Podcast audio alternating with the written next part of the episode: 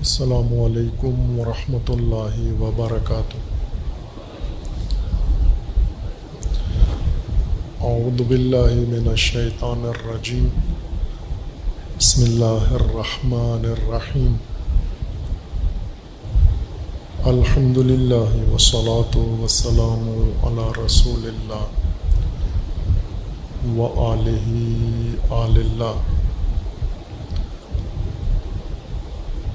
واللعنة الدائمة على عدائهم عداء الله.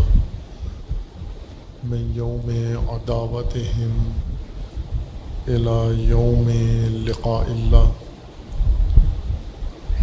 أما بعد، فقال الإمام حسين ابن علي عليهم الصلاة والسلام نعم یا اخا بنی اسد، ہم امامان، امام و ہدن دعا الا ہدا و امام و دلالت دعا الا دلالہ فہد من اجابہ الجنہ، و من اجابہ الدلالہ دخل النار۔ صلوات پڑھیے محمد وال محمد۔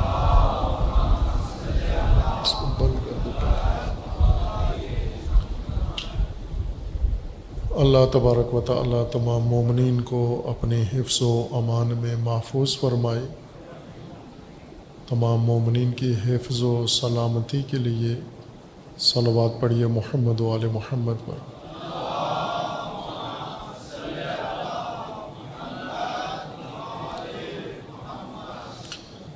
سید الشہداء حضرت امام حسین علیہ صلاۃ وسلام کا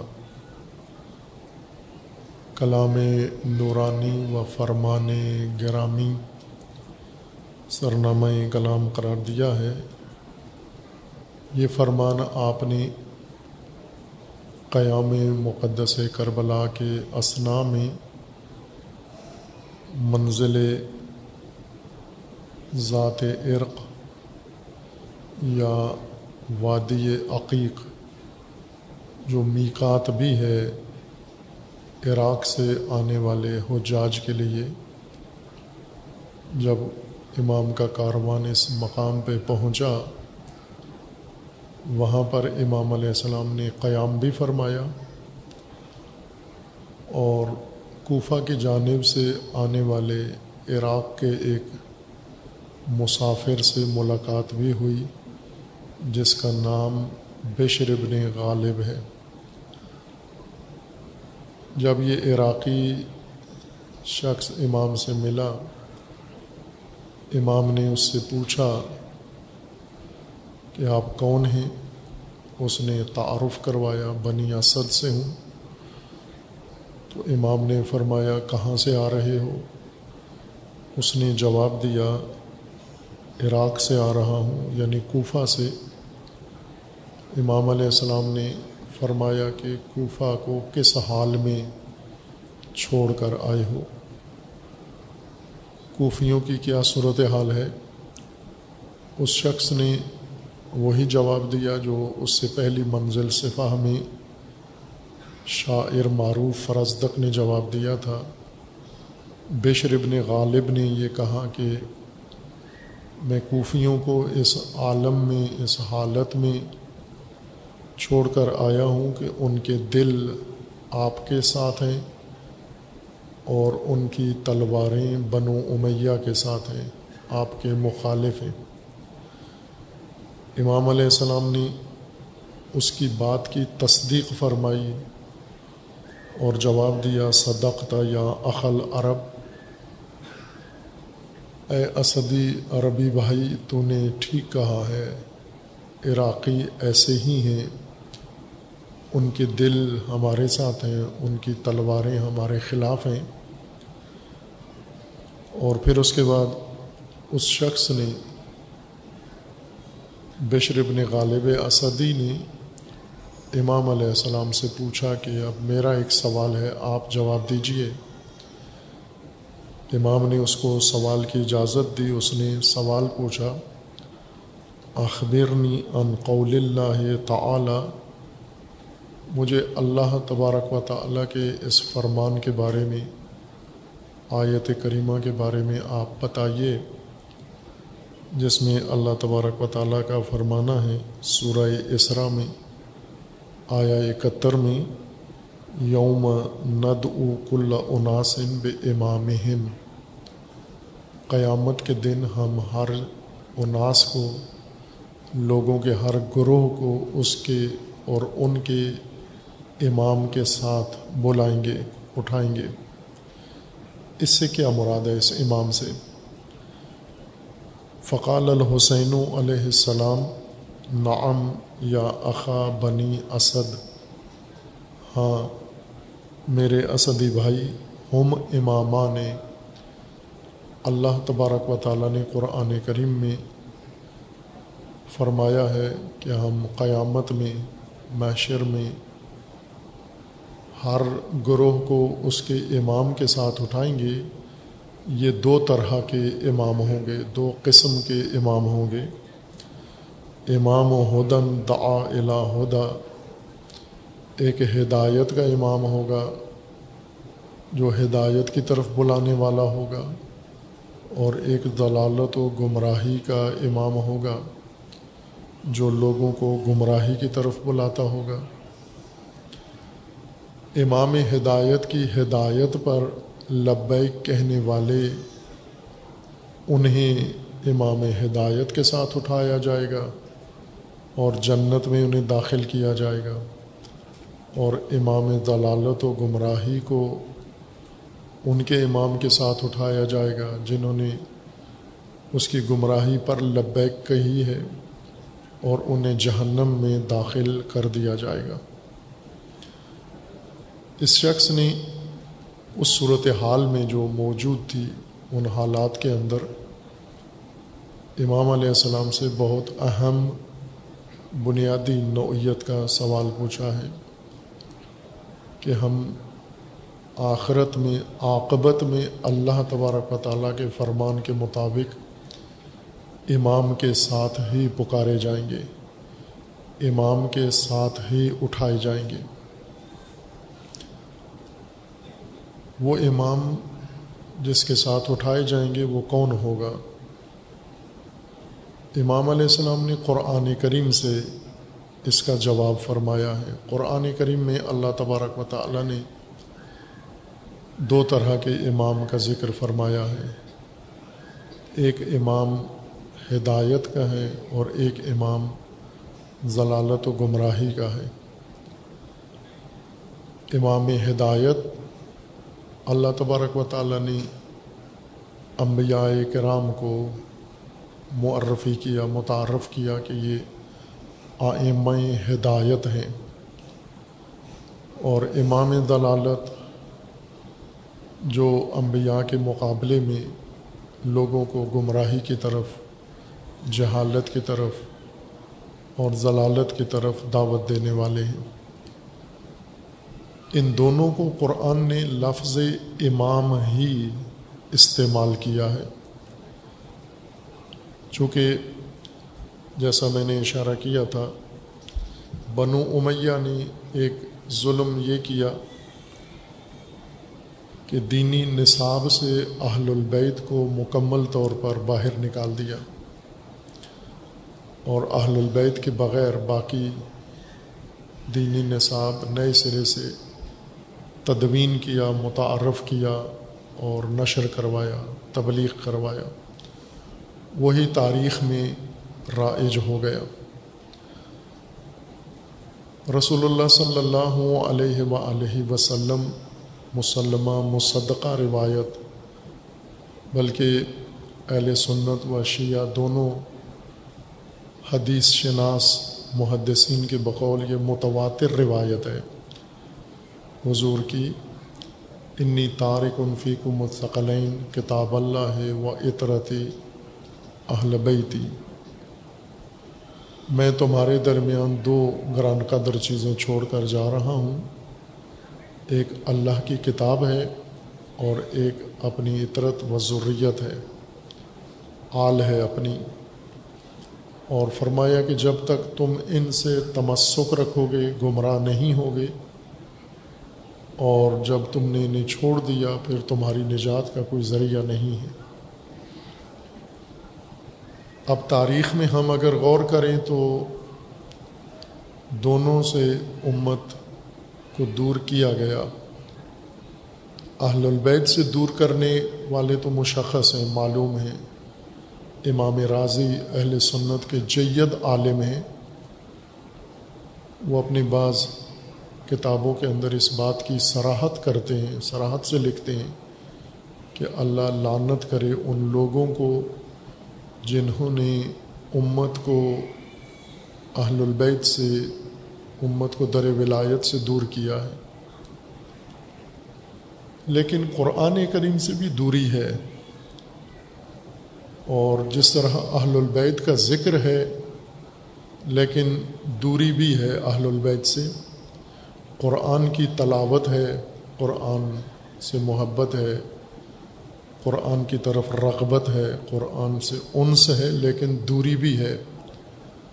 قرآن کریم میں آیت کریمہ ہے کہ رسول اللہ صلی اللہ علیہ و وسلم معاشر میں اللہ تبارک و تعالیٰ کی بارگاہ میں یہ شکوہ کریں گے، رب ان قومی اتخذ حاد القرآن محجورہ میری اس قوم نے، میری قوم نے اتخذ حاد القرآن ان قومی۔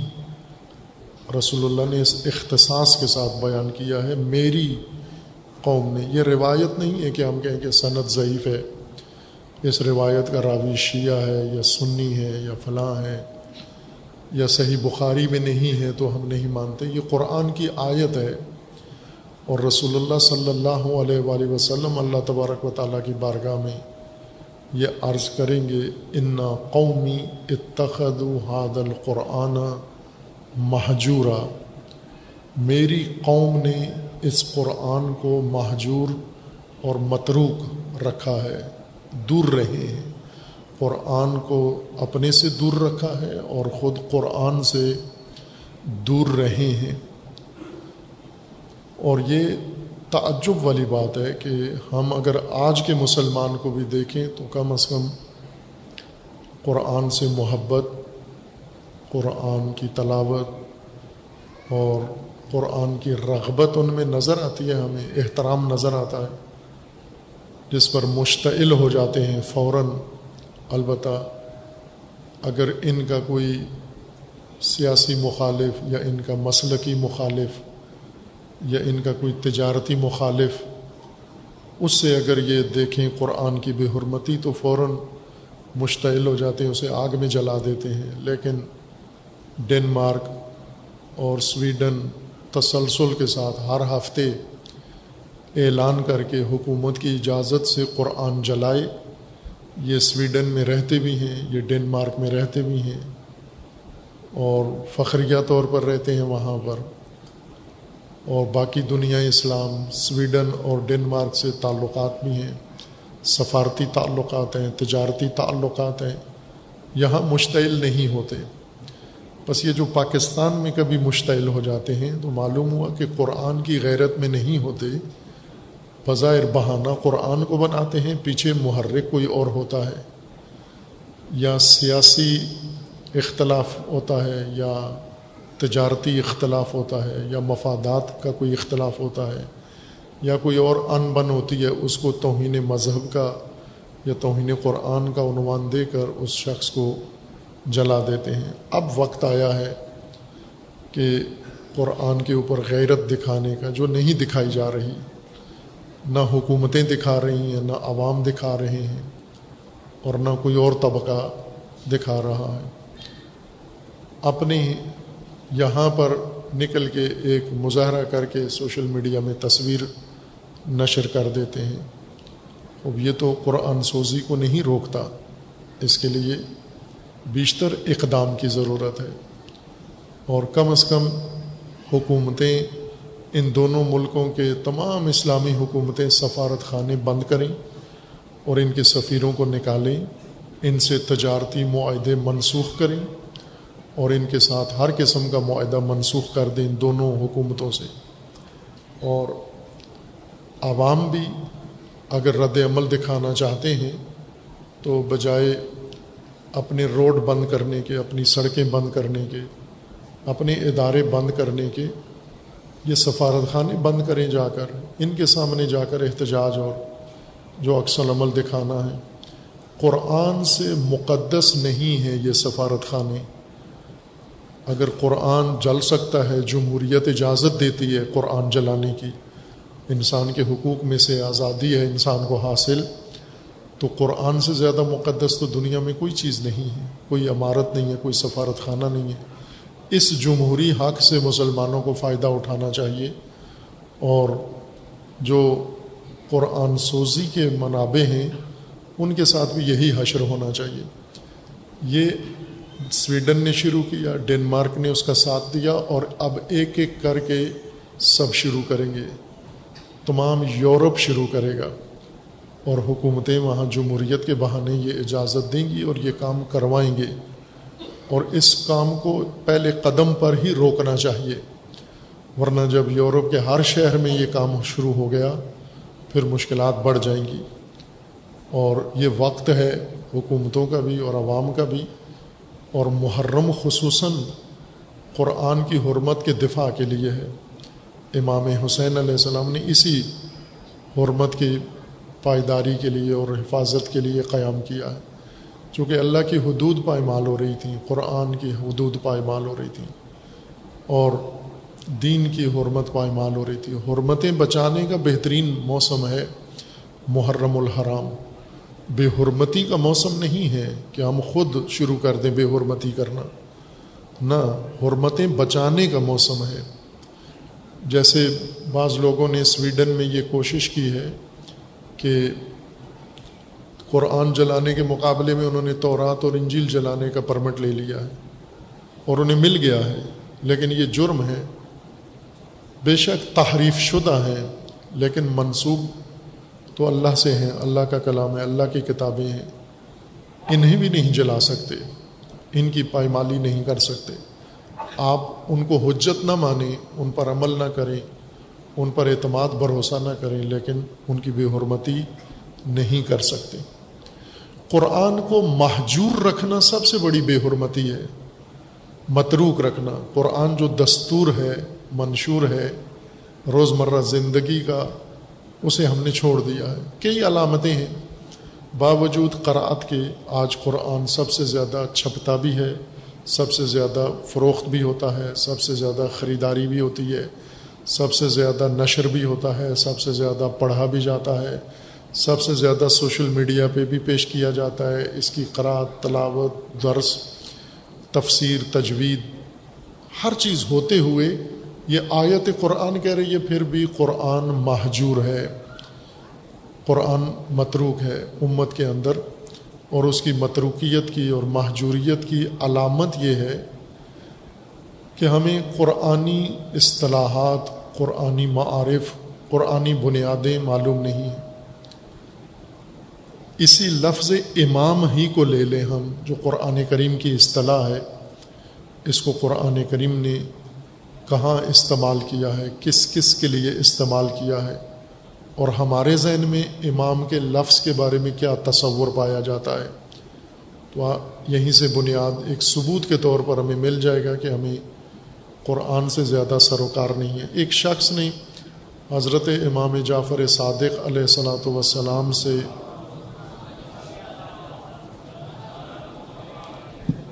وضو کا ایک مسئلہ پوچھا۔ وضو کا مسئلہ۔ کہ یہ سر پہ مس کیوں کرتے ہیں؟ سر دھوتے کیوں نہیں ہیں؟ سر پہ مس کرتے ہیں، جس کو ہم مسا کہتے ہیں، مس کرتے ہیں۔ سر کو یہ دلیل کیا ہے؟ تو امام علیہ السلام نے اس کے سوال پر اسے جواب دیا کہ مجھے لگتا ہے تو قرآن نہیں پڑھتا۔ قرآن سے ایک بے خبر ہے، دور ہے۔ تو اس نے جواب دیا، آپ کو کیسے اندازہ ہے؟ میں قرآن نہیں پڑھتا تو امام علیہ السلام نے اسے جواب دیا کہ اگر پڑھتا ہوتا تو یہ قرآن کریم کے اندر یہ آیا کریمہ ہے اس سے آپ کو اندازہ ہو جاتا کہ کہ قرآن کا سر کا مس کیوں کرتے ہیں اور کس حد تک کرتے ہیں۔ اس نے یہ پوچھا تھا نا کہ ہم سامنے کے حصے کا مس کیوں کرتے ہیں اور ان تین انگلیوں سے کیوں کرتے ہیں یا چار انگلیوں سے کیوں کرتے ہیں مس؟ تو امام نے فرمایا کہ لگتا ہے تو قرآن نہیں پڑھتا۔ ہمیں قرآن سے آشنائی ہونا چاہیے۔ دین کی بنیاد قرآن ہے۔ اہل البیت نے جو دین تبلیغ کیا ہے، تعلیم دیا ہے، نشر کیا ہے، اس کی نصابی کتاب قرآن ہے۔ قرآن سے دین پڑھایا ہے۔ بطور معلم یوں نہیں کیا کہ اہل البیت نے قرآن سے باہر سے کوئی دین پیش کیا ہے۔ قرآن سے ہٹ کر کوئی دین پیش کیا ہے۔ فقط قرآن پیش کیا ہے۔ اور آج یہ شخص جو امام حسین علیہ السلاۃ وسلام سے بشر ابن غالب اس قیام کے دوران، اس بحران کے دوران سوال پوچھ رہا ہے کہ قرآن کریم میں اللہ تبارک و تعالیٰ کا فرمان ہے، یوم ند اک اللہ عناسن ب امام ہم ہر ایک، ہر گروہ کو، ہر اناس کو، ہر انسان کو نہیں ہے کل عناسن کل انسان کل فردن، یہ نہیں کہا، کل عناسن ہر اناس کو یعنی لوگوں کے ہر گروہ کو ہم ان کے امام کے ساتھ بلائیں گے، اٹھائیں گے، اور امام کے ساتھ ان کو معشور کریں گے ہم۔ یہ کون امام ہے امام علیہ السلام نے اس کو قرآن ہی سے جواب دیا۔ کہ قرآن اگر پڑھتا ہوتا یہ بشر ابن غالب تو اسے پتہ ہوتا، لیکن اس نے امام سے وضاحت مانگی کہ یہ کون امام ہے جس کا ذکر معاشر میں ہے، اس کے ساتھ امت کو اٹھایا جائے گا۔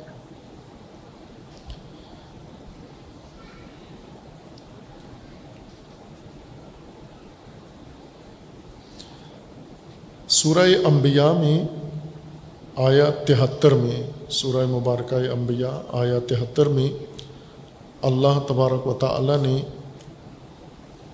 ان آئمہ کا ذکر کیا ہے جو ہدایت کی طرف لوگوں کی رہنمائی کرتے ہیں۔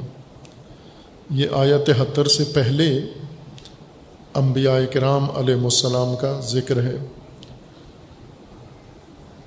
حضرت ابراہیم کا ذکر ہے اور اس کے بعد اولاد ابراہیم میں سے اوسیاء ابراہیم جو بعد از حضرت ابراہیم مقام نبوت پر فائز ہوئے ہیں، ان انبیاء کا ذکر ہے۔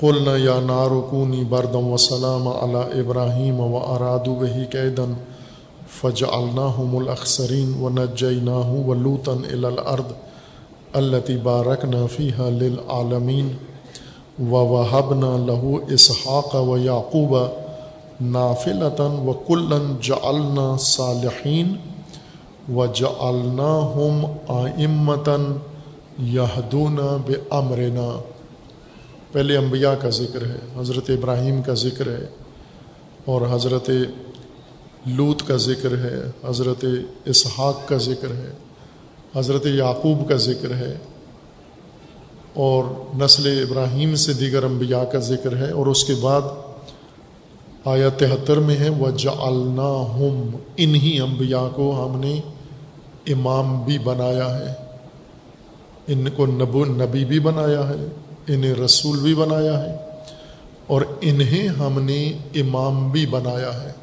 وہ جعلنا ہم یہ ضمن قرآنی نقطے، قرآن فہمی کی چابیاں بھی آپ سمجھتے جائیں طالب علمانہ انداز سے۔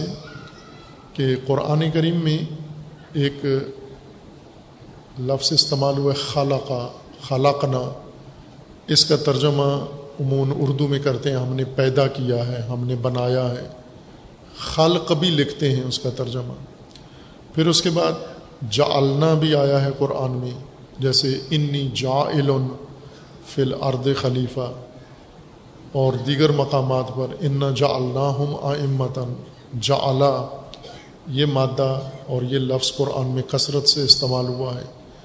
اس کا ترجمہ بھی عموماً ہمارے مترجمین اور ہمارے مفسرین اور ہمارے محشین قرآن کے خلقہ والا ہی کرتے ہیں۔ یعنی بنانا، خلق کرنا، ایجاد کرنا، جعلہ کا معنی بھی یہی کرتے ہیں۔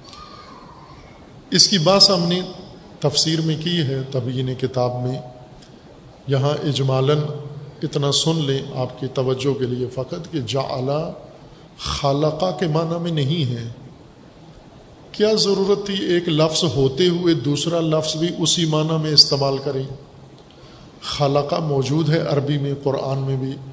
اور جو مطالب خالقہ کے ذریعے بیان کرنے ہیں، وہ خالقہ کے ذریعے بیان ہوئے۔ ہیں اللہ تبارک و تعالیٰ نے انسان کی پیدائش کا ذکر کیا ہے، خلقت خالقہ لفظ استعمال کیا ہے۔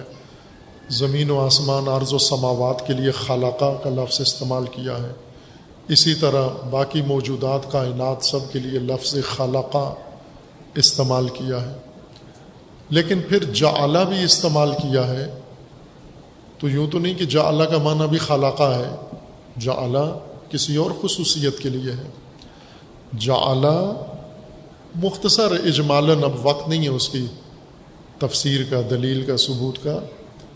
اجمالی طور پر یہ ذہن میں رکھ لیں کہ جعلہ اگر اس کا ترجمہ کرنا ہے یا سمجھنا ہے آپ نے، ترجمے کی ابھی فکر نہ رکھیں کہ آپ سب مترجم قرآن نہ بنے۔ الحمد للہ بڑے بڑے جید علماء نے ہر مسلک کے قرآن کا ترجمہ اچھا کر دیا ہے۔ اب آپ کریں گے تو اور مسائل بنیں گے۔ سمجھے، آپ قرآن سمجھیں نہ کہ ترجمہ کریں۔ ترجمہ ہوا ہوا ہے۔ آپ سمجھیں ترجمے کی مدد سے، تفسیر کی مدد سے، اور قرآن کو سمجھنا ہے آپ نے۔ اس سمجھنے کے لیے یہ بات ذہن میں رکھیں کہ جا جہاں پر ہو، اس کا مطلب ہوتا ہے تقرری۔ جیسے ابھی اردو میں ہم یہ لفظ استعمال کرتے ہیں کہ آئے دن بیوروکریسی میں تقرریاں ہوتی ہیں۔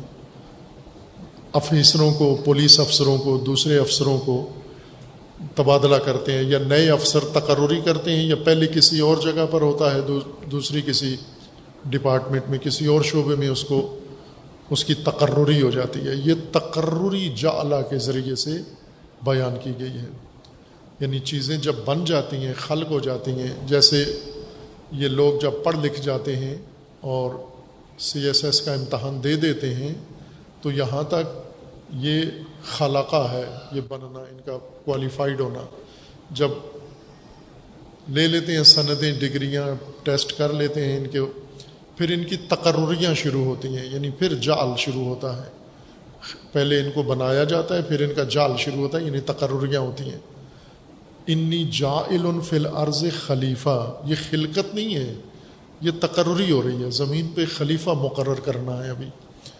جعلا جائل تقرری کو کہتے ہیں۔ انا جعلنا ہم آئم متن یعنی یہ خلق ہو چکے ہیں، یہ نبی بنائے جا چکے ہیں، یہ انبیاء اور رسول بنائے جا چکے ہیں۔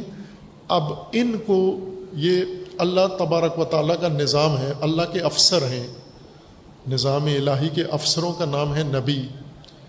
ان افیسرز کا نام ہے رسول۔ ان افیسرز کا نام ہے آئمہ۔ تو اب ہند کی تقرریاں ہم کر رہے ہیں۔ انی جائل کا حضرت ابراہیم خلیل علیہ السلاۃ وسلام کے بارے میں اللہ نے فرمایا، انی جائل کا لنا سے امام آپ کو لوگوں کے لیے امام مقرر کیا جا رہا ہے۔ ہم آپ کو لوگوں کا امام مقرر کر رہے ہیں۔ اور یہ صرف حضرت ابراہیم کی تقرری نہیں ہوئی، سارے نبیوں کی تقرری ہوئی ہے۔ بھلے بعض نبی ہوں گے ایسے، چونکہ تمام انبیاء کا ذکر قرآن کریم میں نہیں ہے۔ یہ جن لوگوں کی ایک مزاج بن چکا ہے، جدل، جدلی مزاج لوگ ہیں، الجھنے والے، باس کرنا، مناظرہ کرنا، سمجھنے پہ زور کم ہوتا ہے، سمجھانے پہ زیادہ ہوتا ہے۔ یہ جن کا سارا زور سمجھانے پہ ہوتا ہے، یہ خود سمجھنے کی کوشش نہیں کرتے، بلکہ سمجھنے کو اپنی توہین سمجھتے ہیں کہ ہمیں کون سمجھائے گا، ہم سے بڑا کون ہے جو ہمیں سمجھائے گا؟ ہم سے سمجھیں سارے۔ یہ جدلی مزاج بن جاتا ہے۔ جدل یعنی الجھنا، بات، برائے بات کرنا۔ خوب، یہ عموماً کبھی قرآن کی بات کر رہے ہوتے ہیں۔ جب قرآن ان کے سامنے پیش کریں تو فوراً حدیث پہ چلے جاتے ہیں۔ جب حدیث صنعت پیش کریں، اڑ کے قرآن میں آ جاتے ہیں۔ کہ آپ رسول اللہ صلی اللہ علیہ وآلہ وسلم کا فرمان امامت کے بارے میں بیان کریں۔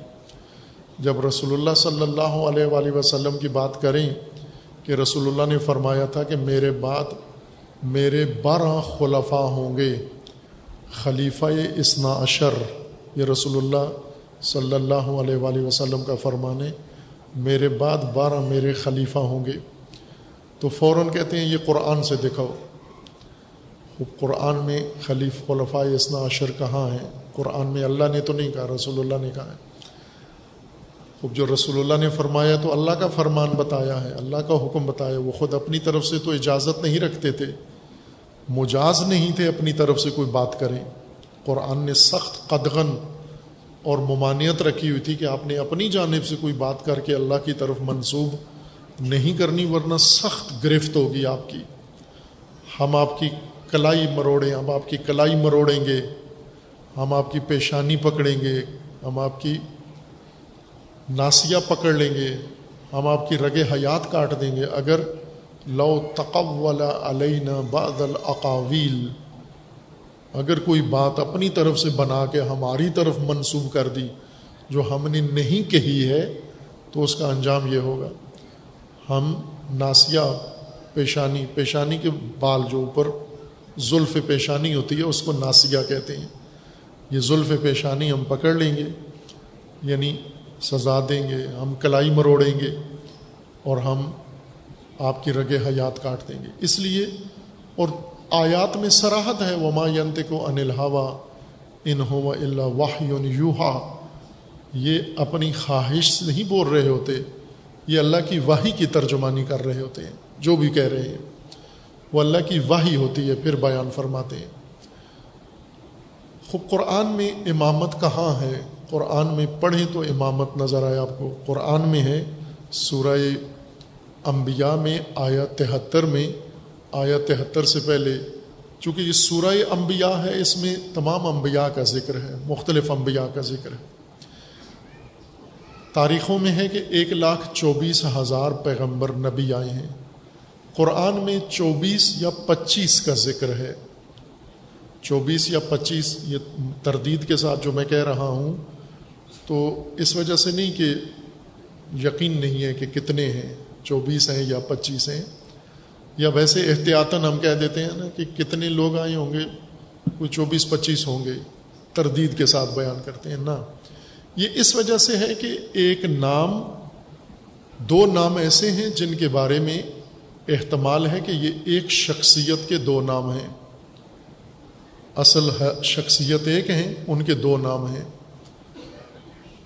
الیاس اور ادریس، یہ دونوں ایک شخصیت کے دو نام ہیں۔ یا یہ دو نبی ہیں۔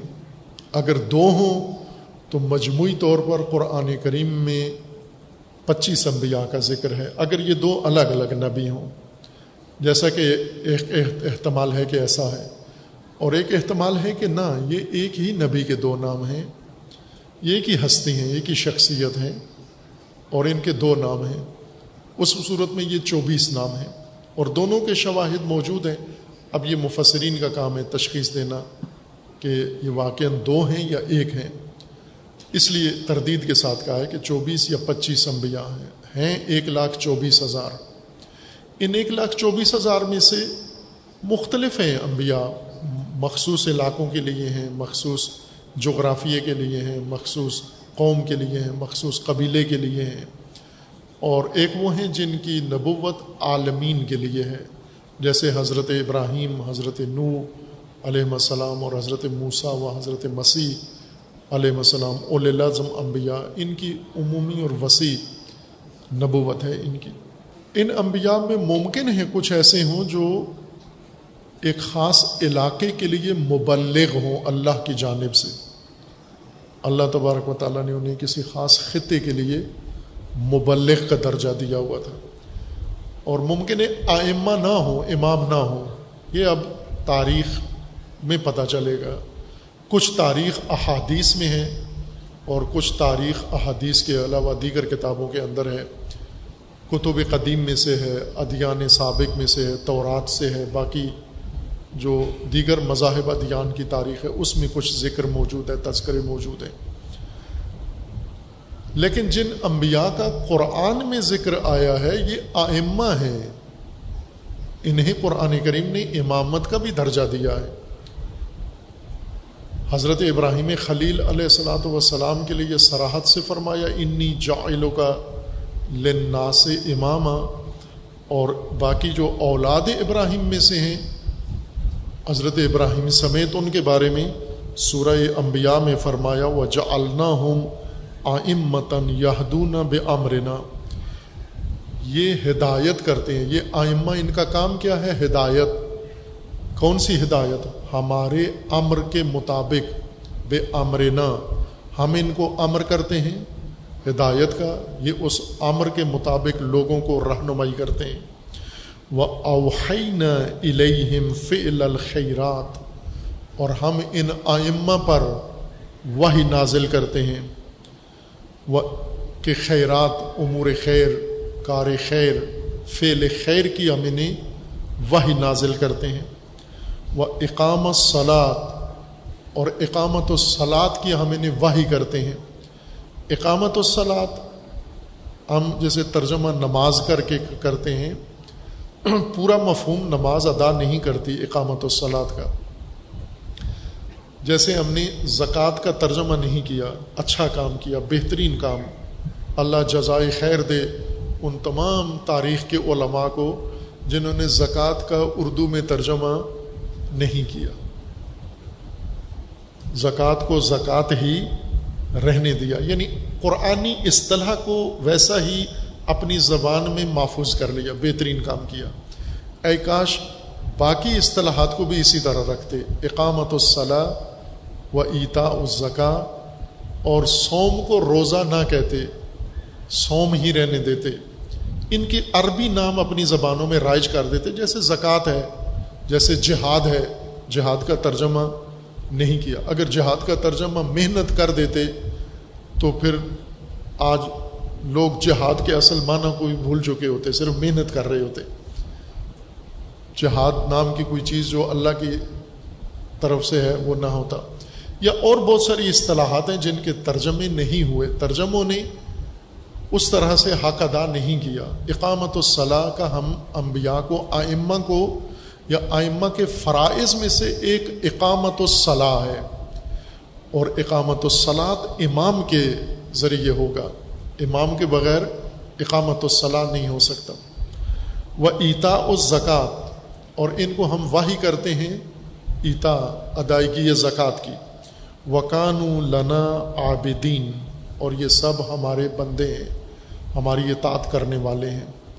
خوب، امام حسین علیہ السلاۃ وسلام بشر ابن غالب کو فرما رہے ہیں کہ تو نے پوچھا ہے مجھ سے، علامہ اقبال کی طرح، تو نے پوچھی ہے امامت کی حقیقت مجھ سے؟ کیسے ہے شعر علامہ کا؟ حق تجھے میری طرح صاحب اسرار کرے۔ تو نے پوچھی ہے امامت کی حقیقت مجھ سے۔ خوب، یہ کام بشر ابن غالب نے کر دیا۔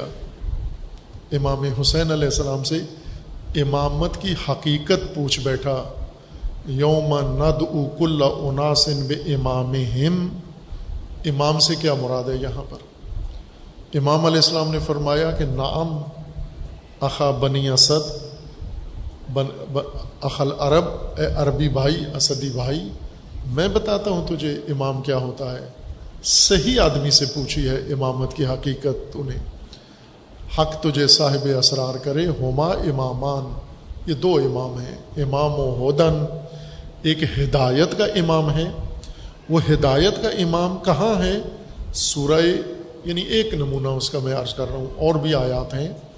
ایک نمونہ ہے وہ جالنا ہوم آئمتاً یہدون بے امرنا و اوحین الہم فعل الخیرات و اقام الصلاح و ایتا ازکا و کان النا عابدین جعلنا ہم آئمتاً آیت ذہن میں رکھ لیں، سورہ انبیاء۔ اکیس نمبر سورہ ہے اور آیت ہے اس کی تہتر۔ اس کے اندر ہے وہ جعلنا ہم ان نبیوں کو ہم نے امام بنایا ہے، آئمہ بنایا ہے ان کو ہم۔ اور کون سے آئمہ ہیں؟ یہدون بے امرنا یہ ہدایت کے امام ہیں۔ اللہ ان کو امر کرتا ہے، یہ ہدایت کرتے ہیں لوگوں کو۔ خوب، یہ ایک نمونہ ہے جہاں پر ہدایت کے آئمہ کا ذکر ہے۔ اور یہ کتنے ہیں؟ یہ کب تک ہیں؟ یہ آئمہ ہدایت کیا فقط ان چند نبیوں کے اندر منحصر ہیں؟ حضرت ابراہیم ہیں، حضرت اسحاق ہیں، حضرت لوت ہیں اور حضرت یعقوب ہیں۔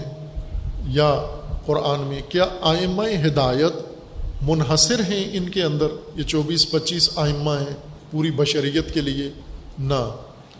اللہ تبارک و تعالیٰ کا فرمانا ہے کہ آئمہ ہدایت جب تک بشریت ہے زمین پر، آئمہ ہدایت بھی اس کے لیے اندر اس کے موجود ہیں۔ اور یہ آئمہ ہدایت آئیں گے کہاں سے؟ اللہ فرماتے ہیں، ہم جو ہیں، یہ تقرر ہم نے کرنا ہے۔ یہ جمہور کو ہم نے، امام تقرری، امام کی تقرری کا حق جمہور کو نہیں ہے۔ یہ جو دھوکھا ہے کہ وزیر اعظم پارلیمنٹ عوام چنے، وہ عوام ڈی آئی جی کیوں نہیں چنتے؟ آئی جی کیوں نہیں چنتے؟ فوج کا چیف عوام کو کیوں نہیں چننے دیتے؟ چیف جسٹس عوام کو کیوں نہیں چننے دیتے؟ علاقے کا تھانے دار کیوں عوام کو نہیں چننے دیتے؟ جن کا لوگوں سے دن رات رابطہ ہوتا ہے۔ اگر عوام کے اختیارات ہیں، عوام کو یہ سب خود چننے دو۔ عوام پٹواری اپنا خود چنیں عوام کمشنر اپنا خود چنیں عوام ڈی ایس پی خود چنیں اے سی ایس پی خود چنیں تمام جتنے عوام سے تعلق رکھنے والے امور ہیں، عوام کو دو اختیار کے خود چنیں کسی جگہ عوام کو حق نہیں دیتے ہو۔ عوام کو ہاتھ باندھ کے ان کے سامنے کھڑا کر دیتے ہو۔ ان کی تقرریاں تم خود کرتے ہو، حاکم کرتا ہے، حکومت کرتی ہے۔ تو یہ تقرری حکم، حکومت نے کرنی ہے۔ فلاں تقرری صدر مملکت نے کرنی ہے، فلاں تقرری گورنر نے کرنی ہے۔ خوب یہ تقرریوں کا اختیارات تم نے اپنے پاس رکھا ہوا ہے۔ اور یہ تو چھوٹے عہدے ہیں۔ یہ چھوٹے عہدے ہیں۔ بڑا عہدہ عوام تقرری کریں، چھوٹے چھوٹے عہدے یہ آپ تقرری کریں۔ کیوں؟ چونکہ یہ عوام سے نہیں ہو سکتا۔ عوام ایس ایچ او نہیں چن سکتے، لیکن وزیر اعظم چن سکتے ہیں۔ عوام پٹواری نہیں چن سکتے، لیکن صدر مملکت چن سکتے ہیں۔ یہ تو عوام تقرری کہیں بھی عوام کو نہیں دی گئی۔ تقرری اللہ کا حق ہے جال اللہ کا حق ہے۔ جال کا مطلب تقرری۔ آئمہ انسان کی ضرورت ہے، بشریت کی ضرورت ہے، چونکہ ہدایت بشریت کی ضرورت ہے۔ جب تک زمین پر انسان ہے، انسان کی ضرورت ہدایت ہے۔ اور جب تک انسان کی ضرورت ہدایت ہے، اس کو امام ہدایت کی ضرورت ہے، آئمہ ہدایت کی ضرورت ہے۔ یہ آئمہ ہدایت کے کہاں سے آئیں گے؟ یہ جس کی ہدایت ہے، اسی نے ہدایت کے آئمہ بھی بنانے ہیں۔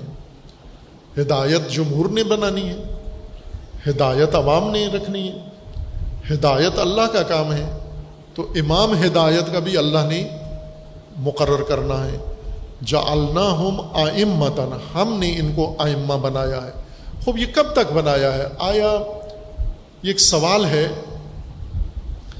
کہ رسول اللہ صلی اللہ علیہ وآلہ وسلم کی بے تک انبیاء کا سلسلہ کبھی وقفے کے بغیر، کبھی وقفے کے ساتھ جاری رہا۔ اور پھر اس کے بعد چودہ سو سال سے زیادہ عرصہ گزر گیا ہے۔ اب اعلان بھی کر دیا گیا کہ کوئی نبی نہیں ہوگا۔ اور آگے کتنا سلسلہ قیامت تک چلنا ہے، اس کا علم کسی کو نہیں ہے۔ یہ علم اللہ کے پاس ہے۔ کسی کو نہیں ہے۔ رسول اللہ سے لوگ پوچھتے تھے، قیامت کب آئے گی؟ تو رسول اللہ یہ نہیں سم، فرماتے تھے، یہ راز کی بات ہے، مجھے پتا تو ہے، لیکن اجازت نہیں ہے آپ کو بتانے کی۔ نہ۔ رسول اللہ فرماتے تھے، یہ فقط اللہ کا علم ہے۔ حد قائم رکھیں، حد برقرار رکھیں۔ اللہ اور مخلوق میں حد قائم رکھیں۔ یہ سرحد کبھی مٹنے نہ دیں یہ لائن مٹنے نہ دیں کبھی بھی، ورنہ یہیں سے گمراہی شروع ہو جائے گی۔ رسول اللہ صلی اللہ علیہ وآلہ وسلم سے پوچھتے تھے کہ کب ہوگا؟ سا کب ہے؟ قیامت کب ہے؟ معاشر کب ہے؟ اس کا علم اللہ کے پاس ہے، فقط اللہ کے پاس ہے۔ اور یہ علم اللہ نے کسی کو نہیں دیا، نہ کسی نبی کو دیا، نہ کسی وسیع کو دیا، نہ کسی امام کو دیا۔ یہ مختص علم ہے اللہ تبارک و تعالیٰ کے پاس۔ اب کب قیامت آئے گی؟ یہ اللہ کو پتا ہے اور پھر دوبارہ پاکستان کے نجومیوں کو پتا ہے۔ یہ طوطے والے نجومی جو روزانہ ٹائم دیتے ہیں، دو ہزار پہلے یاد ہوگا دو ہزار بارہ میں دنیا ختم ہونے والی ہے۔ لوگوں نے گاڑیاں بیچ دیں، سارے بیچ کے بکریاں خریدنا شروع کر دیں۔ پھر کہا دو ہزار بائیس میں ختم ہونے والی ہے، پھر فلاں میں۔ خوب، یہ اس طرح سے لوگوں سے کھیلتے ہیں، لوگوں کے دین سے کھیلتے ہیں۔ یہ علم اللہ کے پاس ہے، یہ کتنی بشریت اور چلے گی؟ ممکن ہے ہزاروں سال آگے قیامت نہ آئی اور کتنی نسلیں آئیں گی۔ پھر آپ توجہ کریں، جب رسول اللہ صلی اللہ علیہ وآلہ وسلم کا عہد نبوت تھا۔ زمین کی آبادی کتنی تھی؟ آج کے تناسب سے دیکھیں، آسان ہے، یہ مشکل کام نہیں ہے آج کے پڑھے لکھے جوان کے لیے کہ آپ ایک سال کی آبادی کی گروتھ، اضافہ آبادی کا ایک سال کا نکال لیں۔ مثلا دو ہزار بائیس میں یا یہ ابھی دو ہزار تیئیس جا رہا ہے دو ہزار تیئیس جب شروع ہوا تھا تو زمین کی کتنی آبادی تھی؟ دو ہزار تیئیس کے اختتام پر سالانہ کتنی آبادی بڑی ہے؟ یہ پیمانہ رکھ لیں آپ کہ سالانہ اتنی آبادی زمین کی بڑی ہے۔ پیچھے جائیں، اتنی آبادی کم کرتے جائیں آپ۔ اسی تناسب سے کم کرتے جائیں۔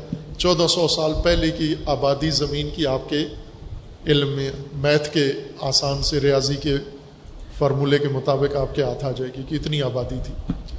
اتنی آبادی کے لیے مسلسل نبی آتے رہے، اتنی جمعیت کے لیے۔ آج آٹھ سو کروڑ انسان ہیں۔ اس وقت شاید ساری زمین کے ملا کے ایک کروڑ بھی نہیں تھے۔ آج آٹھ سو کروڑ ہیں۔ آٹھ ارب انسان زمین پہ بستے ہیں۔ وہ کسی علاقے میں مثلا پچاس ہزار آدمی ہے نبی بیچ دیا۔ کسی علاقے میں ایک لاکھ آدمی ہے وہاں نبی مبعوث ہو گئے۔ مجموعی طور پر زمین کی آبادی فرض کرو ایک کروڑ ہے، اتنے تواتر سے نبی آتے رہے۔ اور اب یہ آبادی جو مسلسل بڑھتی جا رہی ہے، آٹھ سو کروڑ آج ہے۔ اب جس تناسب سے جا رہی ہے یہ اور بڑھتی جائے گی۔ ان کو ضرورت نہیں ہے ہدایت کی، چونکہ ان کے پاس موبائل آ گیا ہے، اب ہدایت کی ضرورت نہیں ہے۔ ان کے پاس ٹیکنالوجی آ گئی ہے، ان کو ہدایت کی ضرورت نہیں ہے۔ ان کے پاس مصنوعی آرٹیفیشل انٹیلیجنس ہے، ان کو ہدایت کی ضرورت نہیں ہے۔ کمپیوٹر آ گیا ہے ہدایت کی ضرورت نہیں۔ یہ زیادہ ہدایت کے محتاج ہیں۔ تو ہدایت کا بندوبست تو اہتمام کیا ہے؟ لوگوں کے اپنے حوالے کر دیا گیا۔ لوگوں کے ذمہ چھوڑ دیا گیا کہ یہ آپ کا کام ہے، یہ آپ خود سوچ لیں، اپنی ہدایت کا انتظام خود کر لیں۔ ہدایت کا اہتمام اللہ کا ہے۔ ہدایت اللہ کی، ہدایت کرنے والے کی تقرری اللہ کی ہے۔ یہ جال اللہ کا ہے۔ اب سنیں دوسری آیت کہ یہ سلسلہ ہدایت کا کب تک جاری رہے گا۔ اللہ تبارک و تعالیٰ نے اس کا فارمولہ سورہ قصص میں بیان فرما دیا ہے۔ سورہ قصص آیا پانچ میں۔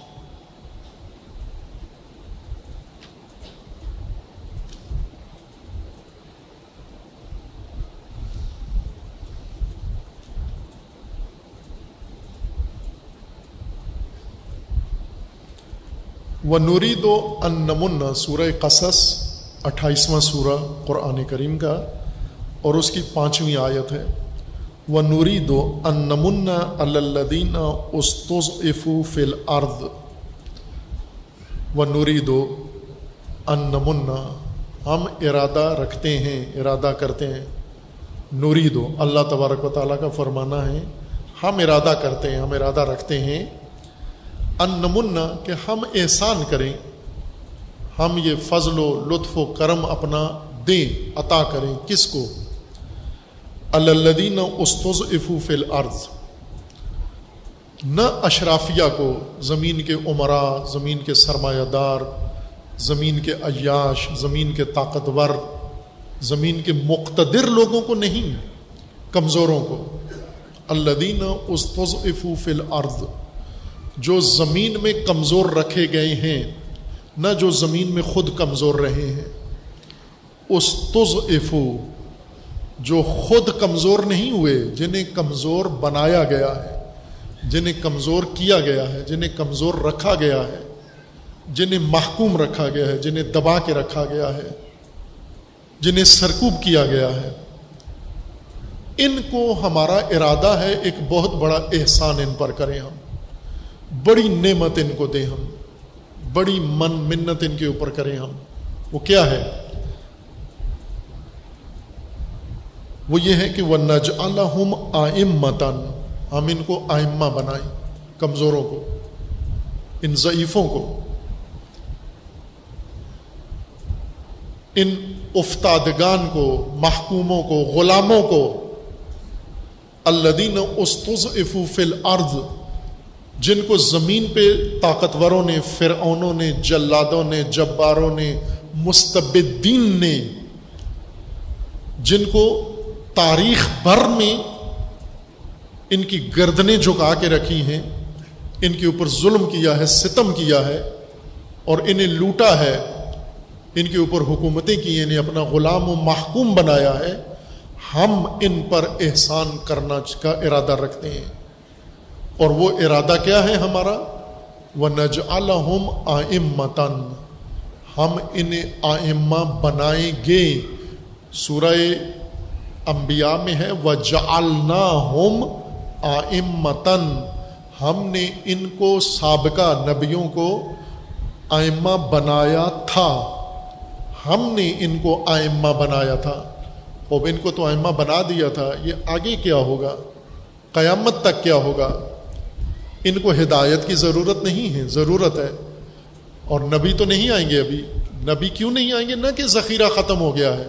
اتنے ہی نبی تھے اللہ تبارک و تعالیٰ کے خزانے میں جو سارے بھیج دیے، اب باقی کوئی رہا نہیں ہے۔ نہ، بلکہ میں نے پڑھا ہے، بعض نادان ایسے لکھ دیتے ہیں تغیان قلم تغیان ذہن تو لسان جب آتا ہے انسان کے اندر، تو وہ یہ کہہ رہے تھے کہ کیوں نبی بننا بند ہو گئے ہیں؟ کہا کہ چونکہ اب اہلیت ختم ہو گئی ہے، بشریت میں لیاقت ختم ہو گئی ہے، قابلیت ختم ہو گئی ہے۔ وہ آج کا بشر تو زیادہ قابل ہے۔ اب پچھلے بشر دیکھیں، آپ آج کا بشر دیکھیں۔ پچھلی پوری تاریخ میں آئنسٹائن جیسا کوئی تھا، لائق آدمی۔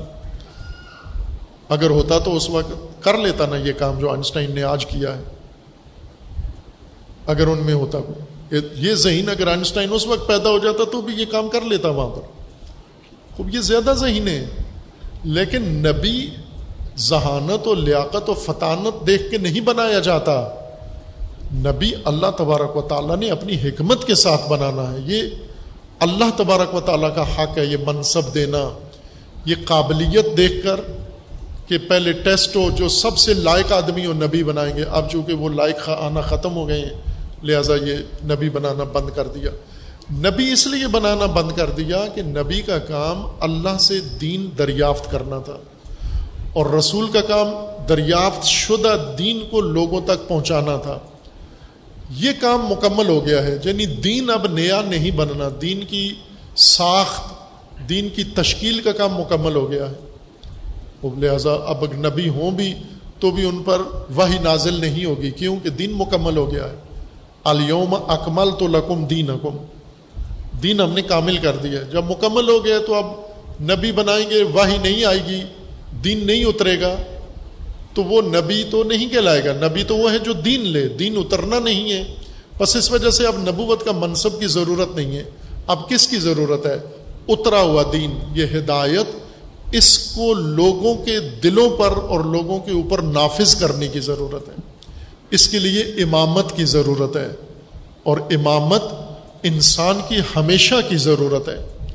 اس لیے اللہ تبارک و تعالیٰ نے امامت کہاں بیان فرمائی ہے؟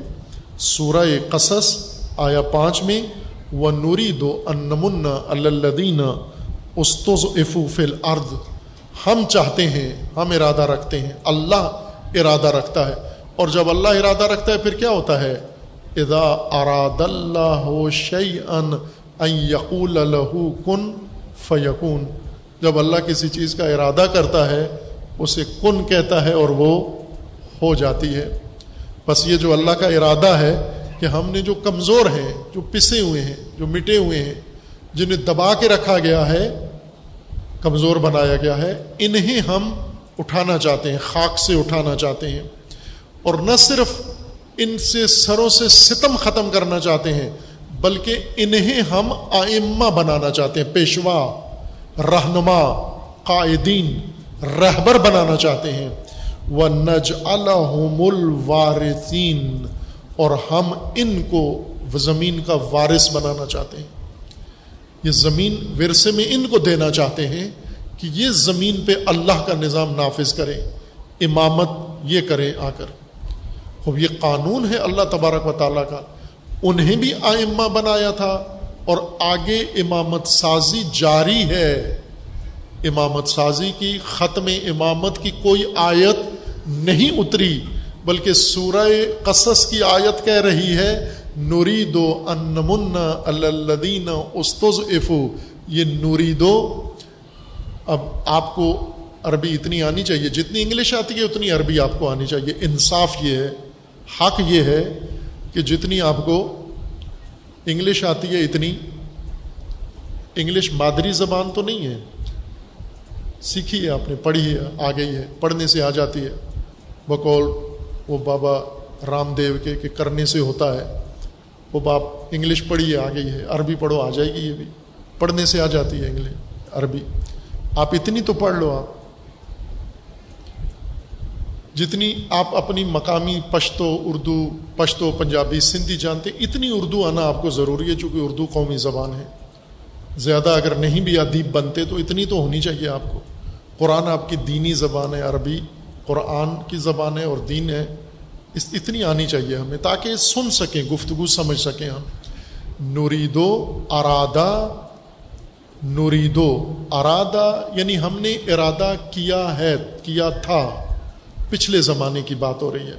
یعنی ہم نے ماضی میں گزشتہ زمانوں میں ارادہ کیا تھا اراد اللہ ہو ارادہ کیا یوریدو نوریدو مستقبل کے لیے، اور مظاہرے کا سیگا ہے بات جاری رکھنے کے لیے۔ یہ جب آتی ہے فارمیٹ آتا ہے عربی زبان کا مظاہرے کا، تو اس کا مطلب ہوتا ہے بات جاری ہے، کام جاری ہے۔ یہ جاری رکھنے والی بات اگر ایک دفعہ کر کے چھوڑ دینا تھا تو وہ جائل ہے، جا انی جا بنا دیا آپ نے۔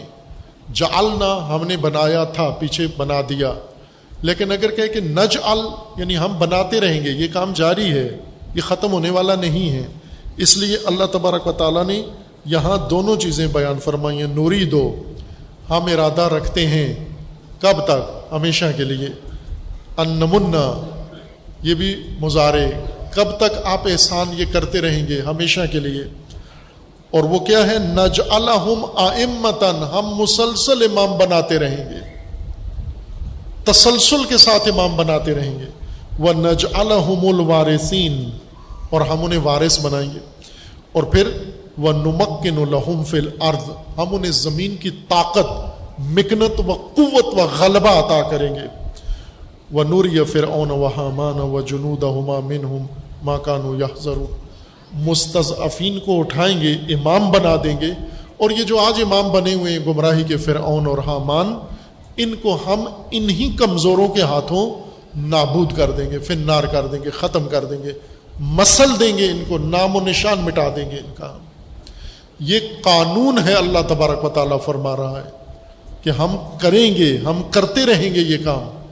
اور اللہ کو کون روک سکتا ہے اس کام سے؟ ساری دنیا مل کے اللہ کو روک سکتی ہے کہ امام نہ بنائیں، آئمہ نہ بنائیں؟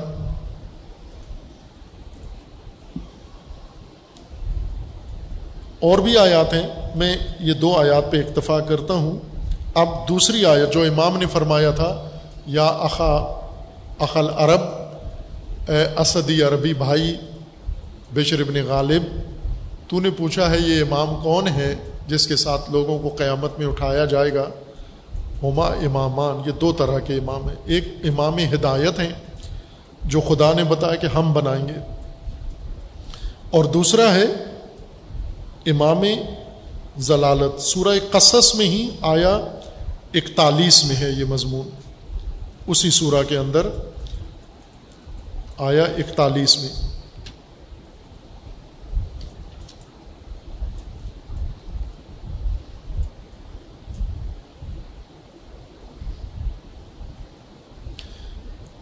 یہاں بھی پہلے فرعون کا ذکر ہے۔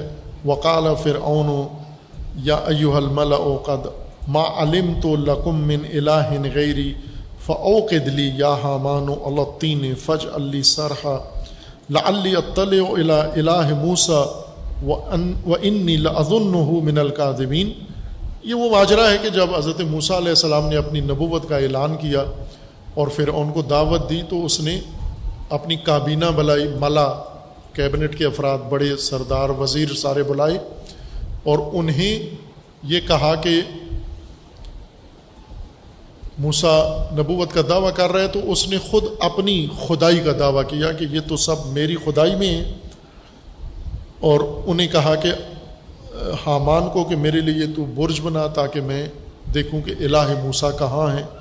وسطک برا ہو و جنو دو فل ارد بغیر الحق۔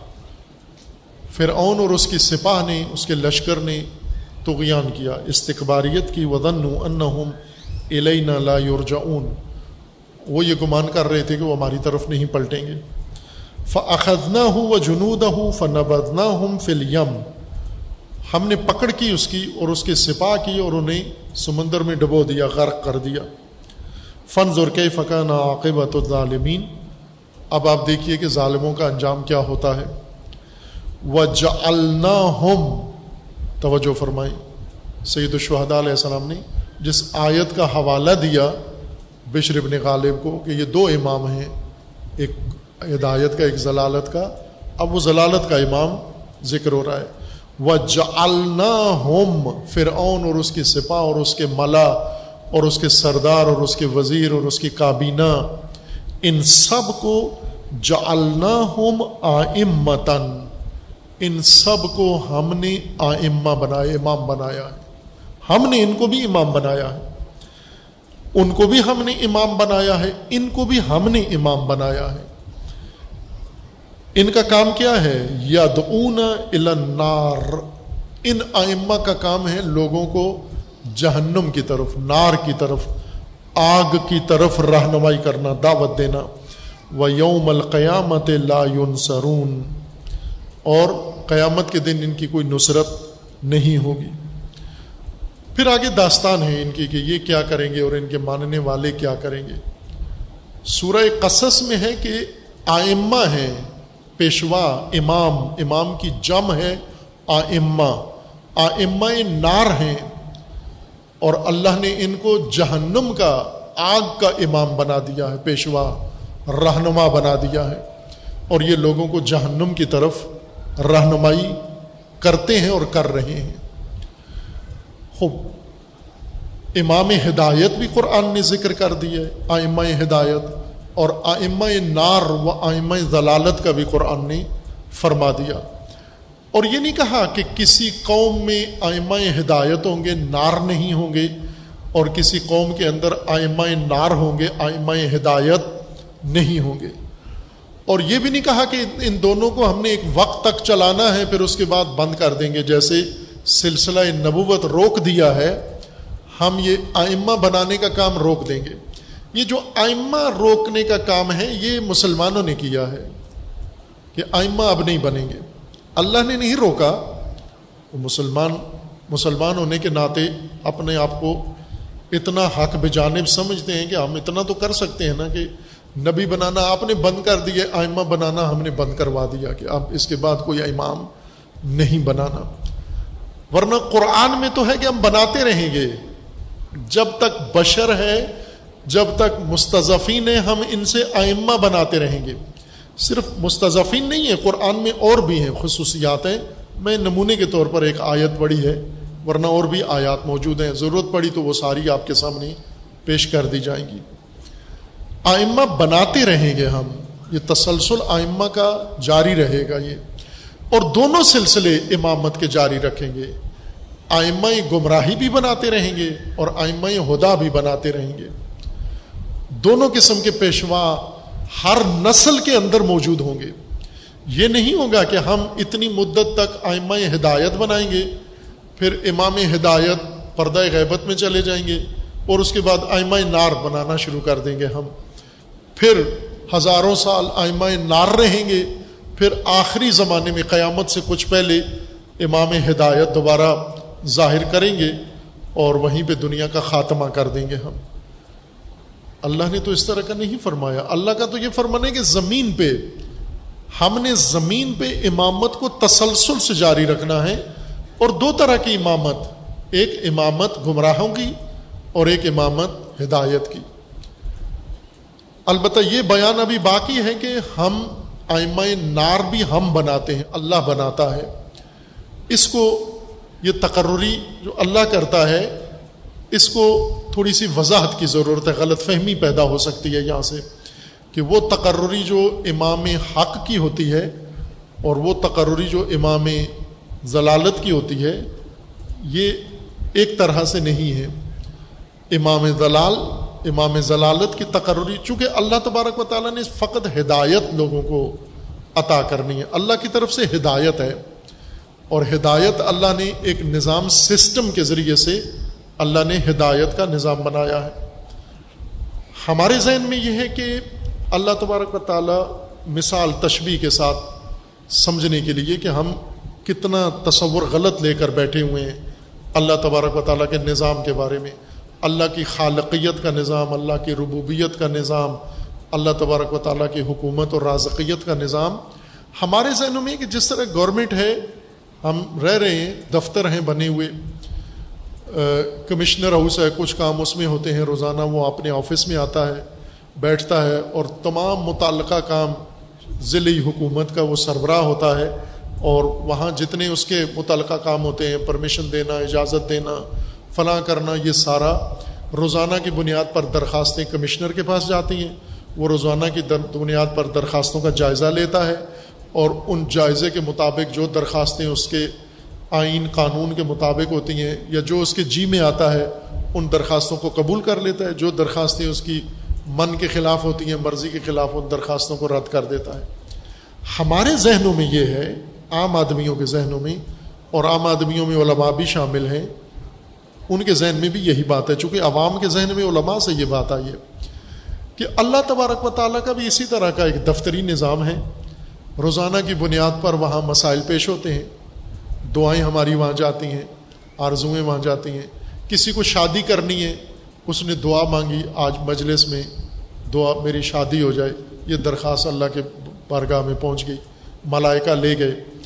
جس کی ہوئی ہوئی ہے، وہ بچہ مانگتا ہے، اس کی درخواست بھی اللہ تبارک و تعالیٰ کی بارگاہ میں پہنچ گئی ہے۔ جس کا بچہ ہے، وہ اب پناہ مانگتا ہے بیوی سے، بچے سے۔ اس کی درخواست بھی اللہ کی بارگاہ میں پہنچی ہوئی ہے۔ اس طرح یہ ساری درخواستیں کسی کو نوکری چاہیے، کسی کو پروموشن چاہیے، کوئی بیمار ہے، اس کو صحت چاہیے۔ کوئی جتنی حاجات ہیں، جتنی ہر انسان کے ہزاروں حاجات ہیں، یہ ہم روزانہ کی بنیاد پر اللہ تبارک و تعالیٰ کے ہاں بھیجتے ہیں۔ یہ درخواستیں وہاں پہنچتی ہیں۔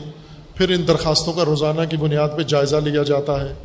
جو اللہ کے نظام میں ہوتی ہیں کہ ان کو دینا ہے یا اللہ کو جو پسند آتے ہیں، جو لوگ جی کرتا ہے، مشیت ہوتی ہے، ان درخواستوں کو منظور کر کے ملائکہ کو کہہ دیا جاتا ہے، دے دو ان کو۔ جن کو پسند نہیں کرتا، اللہ انہیں کہتا ہے چھوڑو، ان کو رہنے دو، ان کی درخواستیں ٹوکری میں ڈال دو، ان کی کوئی درخواست قبول نہیں ہوگی۔ اس طرح سے روزانہ کا نظام چل رہا ہے اللہ تبارک و تعالیٰ کا۔ یہ خطا ہے، یہ غلط ہے، یہ ایسا نہیں ہے اللہ تبارک و تعالیٰ کا نظام۔ کہ یہ تو مخلوق کا طریقہ کار ہے۔ اور بعضوں نے تو اللہ کو باقاعدہ کائنات کے اندر دفتر بنا کے دیا ہوا ہے کہ یہ کائنات ہے۔ اس کائنات کی ایک زمین ہے اور سات آسمان ہیں۔ اور ان آسمانوں میں سے ایک آسمان پر، ایک فلور پر اللہ کا دفتر ہے، عرش ہے۔ اس دفتر کے اندر کرسی ہے، وہاں اللہ تبارک و تعالیٰ ہے، اور وہاں تک ساری زمین کی باتیں ملائکہ کی ٹریفک دن رات چلتی رہتی ہے، اور ساری درخواستیں ابھی ڈیجیٹل ہونے کے باوجود بھی ملائکہ کو ہی اترنا پڑتا ہے زمین کے اوپر۔ ابھی ملائکہ موبائل سے استفادہ نہیں کرتے کہ وہیں سے کال ملا لیں کہ یہاں کیا خبر ہے زمین کے اوپر۔ ان کا آنا جانا جاری رہتا ہے۔ وہ جا کے درخواستیں اس دفتر میں پیش کر رہے ہیں۔ کائنات، زمین و سماوات یہ کائنات ہے۔ کائنات کے سات طبقے ہیں۔ ساتویں طبقے پہ اللہ کا دفتر ہے۔ کیا اللہ کو سمجھا ہوا ہے؟ کائنات کے اندر، وہ بھی کائنات کے ساتویں طبقے پہ۔ اور اس ساتویں طبقے کے بھی ایک حصے میں اللہ کا عرش ہے اور اللہ وہاں پر ہے۔ یہ تو اللہ نہیں ہے۔ یہ تو مخلوق ہے جو آپ نے وہاں پر ساتویں آسمان پہ بٹھا لی ہے۔ اس کو طاقتور بنا دیا ہے۔ اس کے لیے علم زیادہ فرض کر لیا ہے، قدرت زیادہ فرض کر لی ہے۔ امام باقر علیہ السلام فرماتے یہ تو اللہ نہیں ہے۔ یہ تو تمہارے اپنے ذہن کی مخلوق ہے۔ یہ تو تمہارا وہم ہے۔ یہ تو تمہارا تصور ہے۔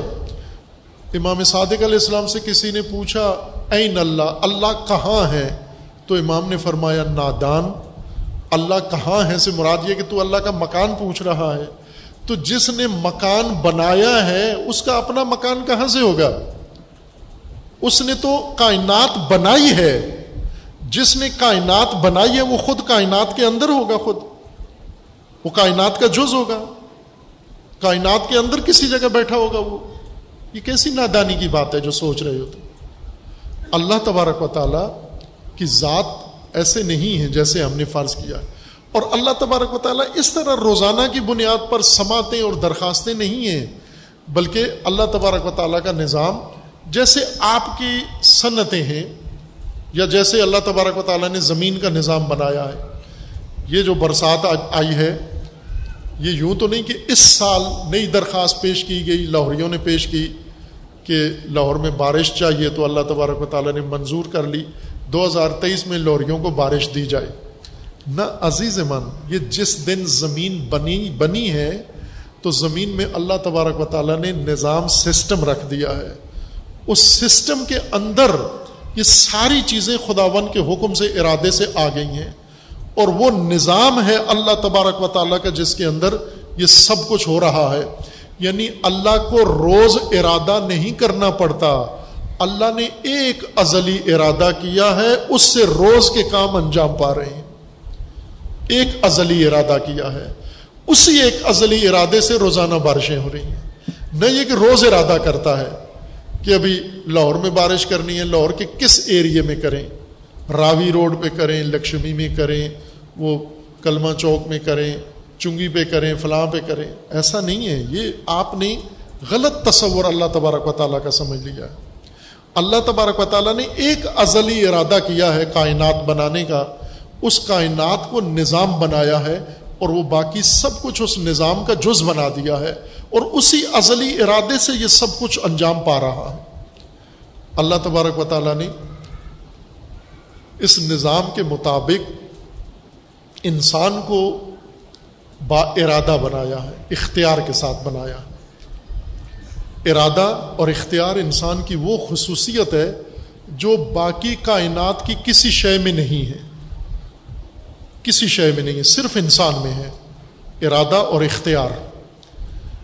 ارادہ اور اختیار کا مطلب یہ ہے کہ کچھ کرنا چاہیں آپ کر لیں، نہیں کرنا چاہتے نہ کریں آپ۔ دونوں صورتیں آپ کے لیے مقدور ہیں، آپ کے لیے اجازت ہے۔ آپ اٹھنا چاہتے ہیں، اٹھ جائیں، بیٹھنا چاہتے ہیں، بیٹھ جائیں۔ لیکن باقی چیزوں کو ایسے اجازت نہیں ہے۔ پہاڑ ہے، کھڑا ہوا ہے، وہ بیٹھنا چاہتا ہے، ابھی نہیں بیٹھ سکتے۔ درخت کھڑا ہوا ہے، اب تھک گیا بیٹھنا چاہتا ہے، تھوڑی دیر کے لیے نہیں بیٹھ سکتا۔ پانی بہ بہ کے تھک گیا ہے، ہوا کی طرح، ہوا کی طرح اڑنا چاہتا ہے، نہیں اڑ سکتا۔ ہوا اڑ اڑ کے تھک گئی ہے، اب تھوڑی دیر بہنا چاہتی ہے۔ زمین پانی کی طرح نہیں بہ سکتی۔ ان کے لیے ایک ارادہ اللہ نے کیا ہے۔ خود ان کو ارادہ نہیں دیا، اللہ کے اپنے ارادے سے یہ سب چل رہے ہیں۔ لیکن انسان کو اللہ نے ارادہ کیا کہ انسان اپنے ارادے سے سب کچھ کرے۔ اور جب انسان کو ارادہ دیا اللہ نے، تو ہمیشہ انسان کے سامنے دو راستے رکھنا ضروری ہو گیا ہے۔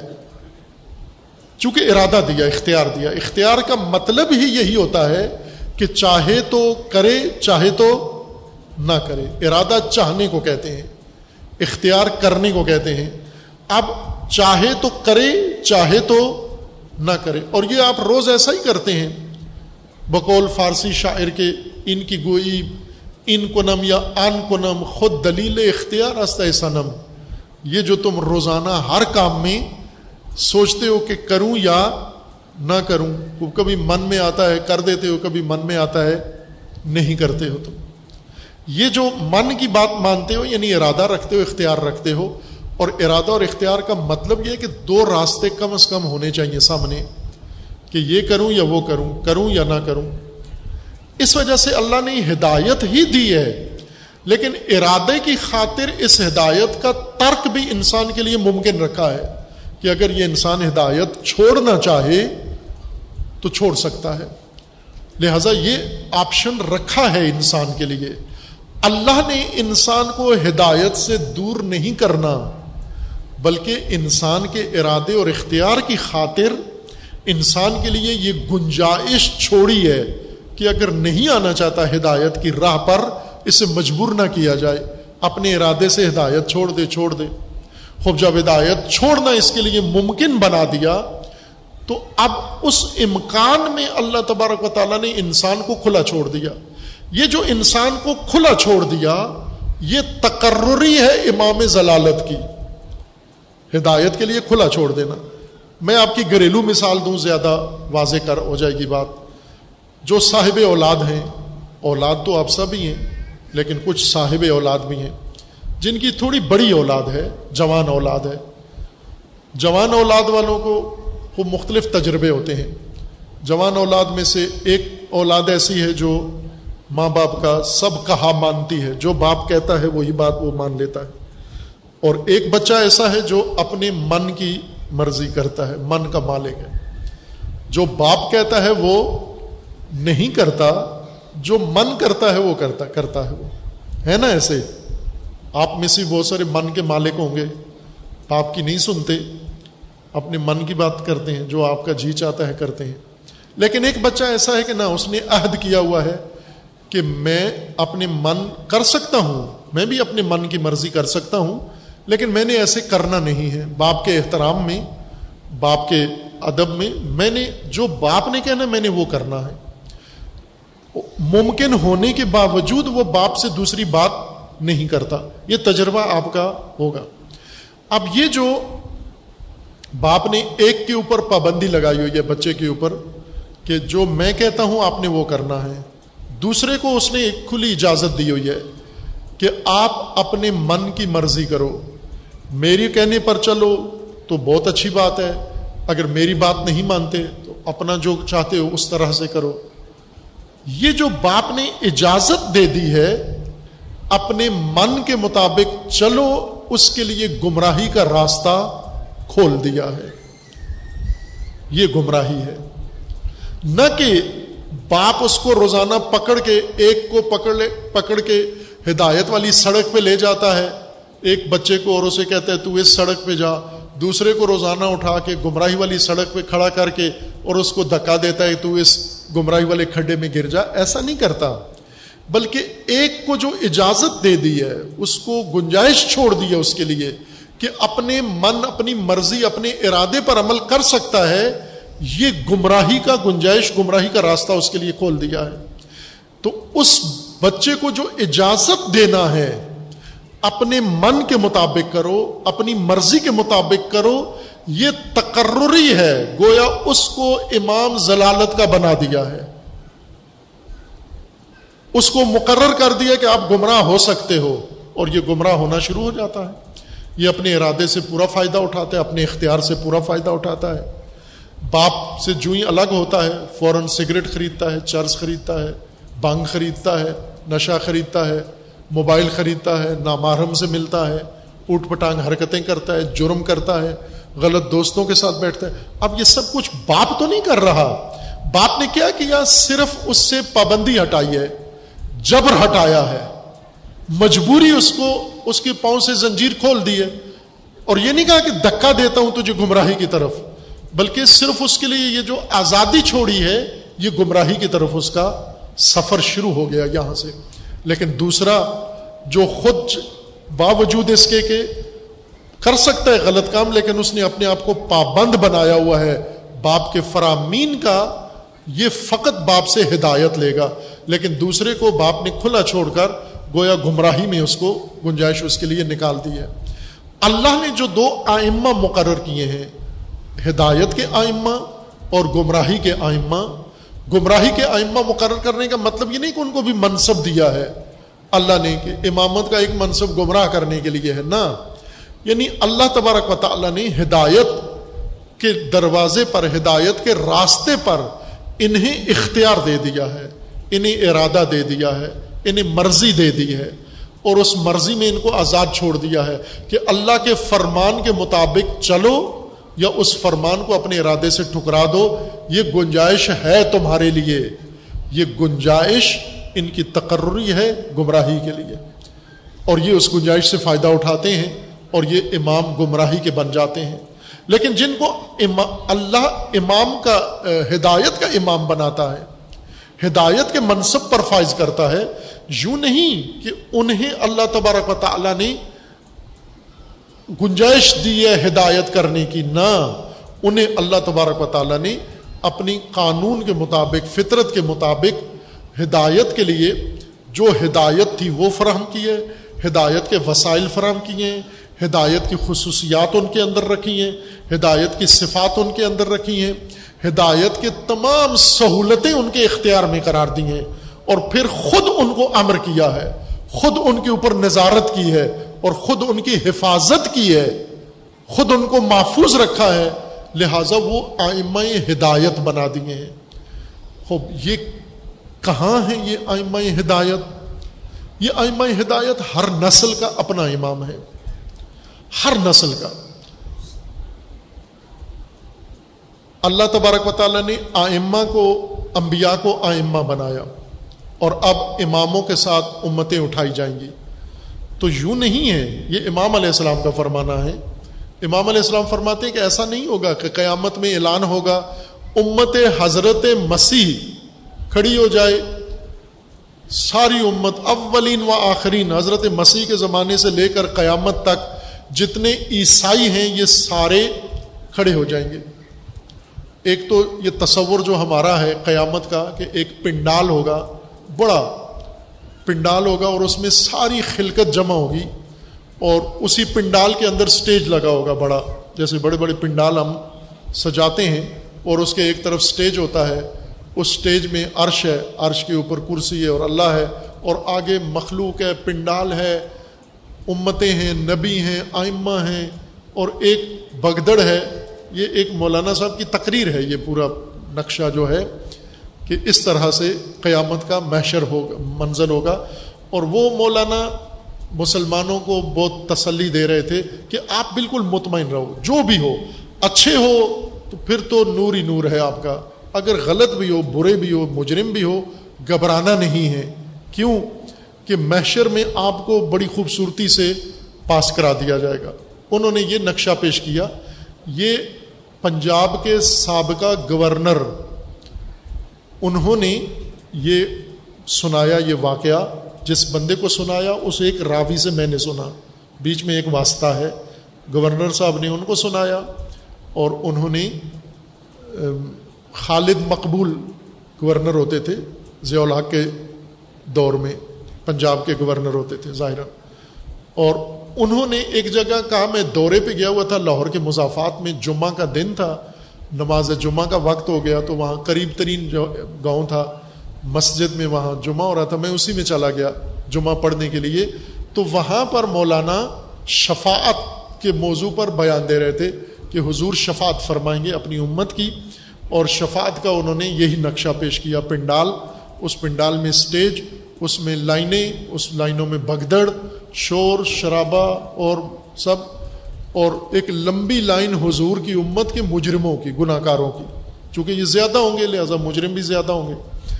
اور یہ سب ظاہر مجرم میں منظم تو کھڑے نہیں ہوتے، بے نظمی زیادہ ہوگی۔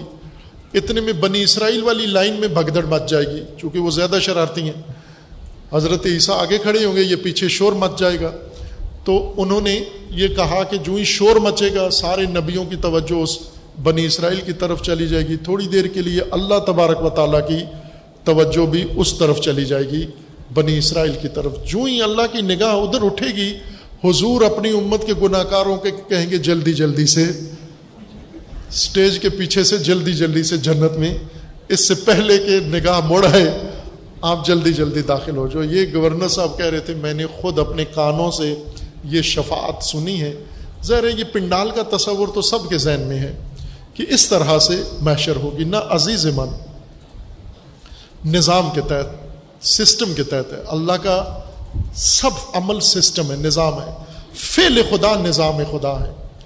ربوبیت نظام ہے، خالقیت نظام ہے رضاقیت نظام ہے۔ احیا کرنا، زندہ کرنا نظام ہے، مارنا نظام ہے، اٹھانا نظام ہے۔ یہ سب نظام کے تحت سسٹم کے تحت ہو رہا ہے۔ اس کو ایسے ہرج و مرج کے ساتھ انجام نہیں پا رہا۔ اس نظام کے تحت سب کچھ تسلسل کے ساتھ ہونا ہے اور ہو رہا ہے یہ سب کچھ۔ اب اللہ تبارک و تعالیٰ نے یہ جو ہدایت کا نظام بنایا، ہدایت کے پیشوا بنائے اور چونکہ انسان بنایا، اس کے سامنے گنجائش رکھی ہے، تو جب گنجائش موجود ہے، تو گمراہی کے آئمہ خود اس سے فائدہ اٹھا کر گمراہی کے پیشوا بن جاتے ہیں۔ چونکہ لوگ چاہتے ہیں آزادی سے فائدہ اٹھانا۔ اور پاکستانی عورتوں نے پہلے شروع کیا یہاں جلوس کہ ہمیں آزادی دی جائے۔ ہمیں ہر چیز سے آزادی دی جائے۔ فیمنزم نے جو عورتوں کے اندر گمراہی ڈالی ہے کہ آپ کو مرد سے آزادی چاہیے۔ مرد سے آزادی کا مطلب یعنی باپ سے بھی آزادی، بھیا سے بھی آزادی، چچا سے بھی، چونکہ یہ سارے مرد ہیں یہ۔ اور مرد عورت کا دشمن ہے۔ یہ فیمنزم کی بنیاد ہے۔ اس سے آپ کو آزادی چاہیے۔ شوہر سے بھی آزادی، بیٹے سے بھی آزادی، مرد نام سے آزادی۔ کسی مرد کی پابند نہیں ہے عورت۔ چونکہ مرد ہے لہٰذا عورت اس کے مقابلے میں آئے۔ عورت اس کے ساتھ رہے، یہ عورت کی توہین ہے۔ عورت اس کے سامنے رہے، عورت اس کے ساتھ سمجھوتے میں رہے۔ عورت اس کی بہن بن کے رہے، بیٹی بن کے رہے، ماں بن کے رہے، کیوں رہے؟ عورت ہے، عورت کو بنایا ہی مرد کے مقابلے کے لیے ہے۔ یہ انہوں نے تلقین کی، ان عورتوں نے اٹھ کے شروع کر دیا۔ لیکن چونکہ پاکستانی مزاج اس طرح سے نہیں ہے، گمراہی آتی تو ہے، لیکن ایسے شدید طریقے سے آ جائے۔ ایران میں آج کل آپ نے دیکھا کہ انہوں نے، عورتوں نے، وہاں حجاب جبر ہے۔ جبری ہے، ضروری ہے عورتوں کے لیے۔ ابھی انہوں نے گنجائش نکال لی کہ اختیاری ہونا چاہیے۔ کچھ علماء نے بھی یہ زیر لب یہ باتیں کہنا شروع کر دیں، کچھ قیادت کے لوگوں نے بھی کہنا، حکومتی لوگوں نے شروع کر دیں، کچھ میڈیا نے دباؤ ڈالا، کچھ مغرب نے دباؤ ڈالا۔ آہستہ آہستہ ان عورتوں نے پردے اتارنا شروع کر دیے۔ اب ننگے گھومنا ان کے لیے ایک چیلنج بن گیا ہے کہ وہ ویسے پردے میں ہوتی ہیں، جب کسی حکومتی عالم کو دیکھتی ہیں یا پولیس کو فوراً پردہ اتار دیتی ہیں احتجاج کے طور پر۔ اس طرح سے انسان گمراہی اختیار کرتا ہے تاکہ اپنی آزادی سے فائدہ اٹھائے یا اپنی آزادی کا ثبوت دے کہ میں پابند نہیں ہوں۔ اس پابندی کے خلاف بغاوت کرتا ہے، تغیان کرتا ہے۔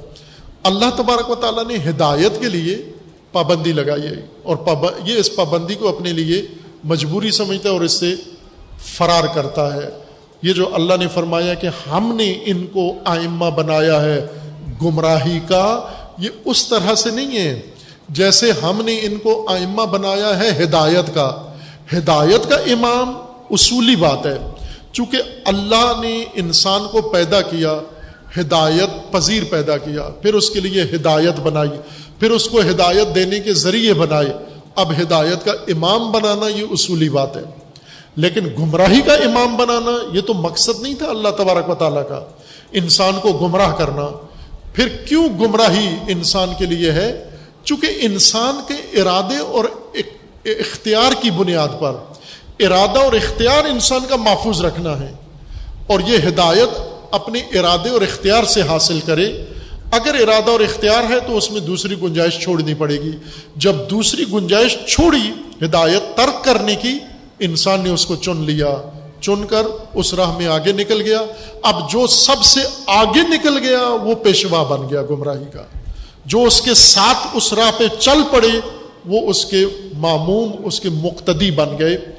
اور یہ سلسلہ ہر نسل کے لیے ہے۔ ہر نسل کے لیے۔ یہ نہیں ہم کہہ سکتے کہ امام گمراہی ایک نسل میں تھا، بنو امیہ میں امام گمراہی تھا، وہ ختم ہو گئے۔ امام گمراہی بھی ختم ہو گئے۔ نہ۔ ایسا نہیں ہوا۔ اللہ کا قانون یہ ہے، امام ہدایت کا سلسلہ ختم نہیں ہوگا، آئمہ نار کا سلسلہ ختم نہیں ہوگا۔ جب تک انسان ہے، زمین پر یہ دونوں چلتے رہیں گے۔ اور یہ جو مارکا کربلا ہے، یہ بھی یہی مارکا ہے۔ ایک امام ہدا ہے، سید الشہداء علیہ السلام، اور ایک امام نار ہے، یزید ہے۔ یزید اور اس کا پورا سلسلہ جو آئمہ کا ہے، وہ بنو امیہ کا سلسلہ، یہ آئمہ نار ہیں، یہ جہنم میں لے جانے والے آئمہ ہیں۔ اور اللہ تبارک و تعالیٰ نے فرمایا کہ آپ کو قیامت میں اپنے امام کے ساتھ اٹھایا جائے گا۔ یہ اہم ترین سوال اب یہاں پہنچ گیا ہے کہ کیوں؟ امام موجود تھا، ہم بھی تھے۔ اس نے اپنی زندگی گزاری، ہم نے اپنی زندگی گزاری۔ اس کے ساتھ ہمیں کیوں کھڑا کیا جائے گا وہاں؟ ہم پسند نہیں کرتے بعض لوگوں کے ساتھ کھڑا ہونا۔ اگرچہ چھپ چھپ آ کے ان سے ملتے جلتے ہیں، ملتے رہتے ہیں، مثلا یہ لوگ جنہوں نے خفیہ شادیاں کی ہوئی ہیں۔ مخفی شادیاں کی ہوئی ہیں نا بعض لوگوں نے۔ آپ کی بات نہیں کر رہا، آپ کیوں اتنے حیران ہو گئے ہیں کہ آپ کو اندازہ ہو گیا کہ مجھے کیسے پتا چل گیا۔ کہ آپ نے دوسری شادی خفیہ بھی کی ہوئی ہے۔ آپ کی نہیں بات کر رہا، جنہوں نے کی ہوئی ہے کہ انہوں نے شادی کی ہوئی ہے۔ وہ خفیہ بیوی کو کہیں بھی اس کے ساتھ کھڑے ہونا پسند نہیں کرتے۔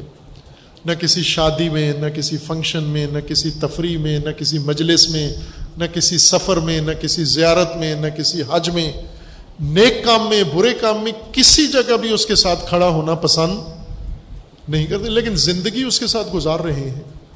خفیہ طور پر اس کے ساتھ زندگی گزار رہے ہیں، لیکن کھڑا ہونا پسند نہیں کرتے۔ اب یہ جو زندگی گزار رہا ہے اس کے ساتھ، عورت کے ساتھ، اور چالاکی یہ کرتا ہے کہ کسی کو پتا نہ چلے۔ اس کو رسوا کرنے کا بہترین طریقہ یہ ہے کہ اس کو اسی کے ساتھ کھڑا کر کے تصویر بنا لی جائے، فلم بنا لی جائے، وہ فلم پورے معاشرے میں نشر کر دی جائے کہ یہ دیکھو یہ کس کے ساتھ کھڑا ہوا ہے۔ تاکہ اس کا پول پورا کھل جائے۔ یہ جو اللہ تبارک و تعالیٰ نے قیامت میں ہر ایک کو امام کے ساتھ کھڑا کرنا ہے، یہ کس لیے کھڑا کرنا ہے؟ تاکہ زندگی کے پول سارے کھل جائیں۔ کہ اس نے کیا زندگی گزاری ہے؟ یہ کس کے ساتھ زندگی گزار کے آیا ہے؟ یہ پول کھولنے کے لیے اللہ تبارک و تعالیٰ نے یہ کام کرنا ہے۔ کیوں امام کے ساتھ؟ امام الگ سے معشور ہو، ہم الگ سے معشور ہوں۔ ہمارے لیے الگ جنت ہے تو الگ چلے جائیں، جہنم ہے الگ چلے جائیں، یہ اس کے ساتھ کیوں کھڑا کریں گے ہمیں؟ یہ اہم نقطہ ہے اور یہ نقطے کا راز دنیا میں ہے، اس زندگی کے اندر ہے۔ یہ انشاءاللہ آپ کی خدمت میں عرض کیا جائے گا۔ اگر یہ نقطہ ہمیں سمجھ میں آ گیا تو سمجھیں کہ ہدایت کا زیادہ سفر ہم نے طے کر لیا ہے اللہ تبارک و تعالیٰ کے فضل سے اور سید الشہداء علیہ السلاۃ وسلام کی کرامت سے اور آپ کے فیض سے اور آپ کے کلام نورانی سے ہدایت کا زیادہ سفر سمجھو طے ہو گیا۔ اگر یہ نقطہ ہمیں سمجھ میں آ جائے کہ امام کے ساتھ کیوں قیامت میں اٹھایا جائے گا؟ جو بھی امام کے ساتھ ہمارا تعلق تھا، وہاں کیوں امام کے ساتھ پکارا جائے گا؟ اس کی وجہ کیا ہے؟ یہ ضروری ہے، یہ بہت ضروری ہے۔ اس کے بغیر دوسری کوئی صورت نہیں ہے۔ اس لیے کہ جو زندگی گزری ہے اس میں امام کا کردار ایسا نہیں ہے کہ آپ کو اس سے الگ کیا جا سکے اور امام کو آپ سے الگ کیا جا سکے۔ یہیں سے پتہ چل جائے گا کہ ہماری زندگی کا امام کون ہے، جس کے ساتھ ہمیں کھڑا کیا جائے گا۔ سلوات پڑھیے محمد والے محمد۔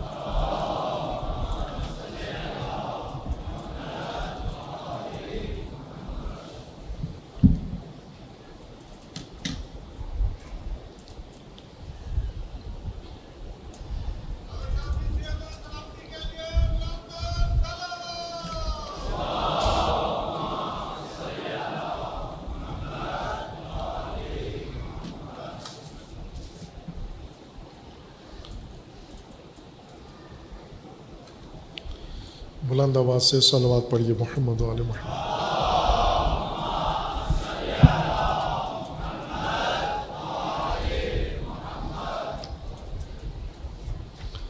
مصاحب سید الشہداء علیہ السلاۃ والسلام میں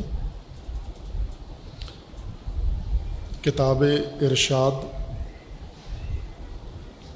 مرحوم شیخ مفید رحمۃ اللہ علیہ حصہ مقتل میں مرحوم شیخ مفید رحمۃ اللہ علیہ روایت فرماتے ہیں، سید الشہداء علیہ السلاۃ وسلام نے جب عمر سعد نے فیصلہ کیا نو محرم کو، عمر سعد جنگ کو ٹالنا چاہتا تھا، معاملے کو طول دینا چاہتا تھا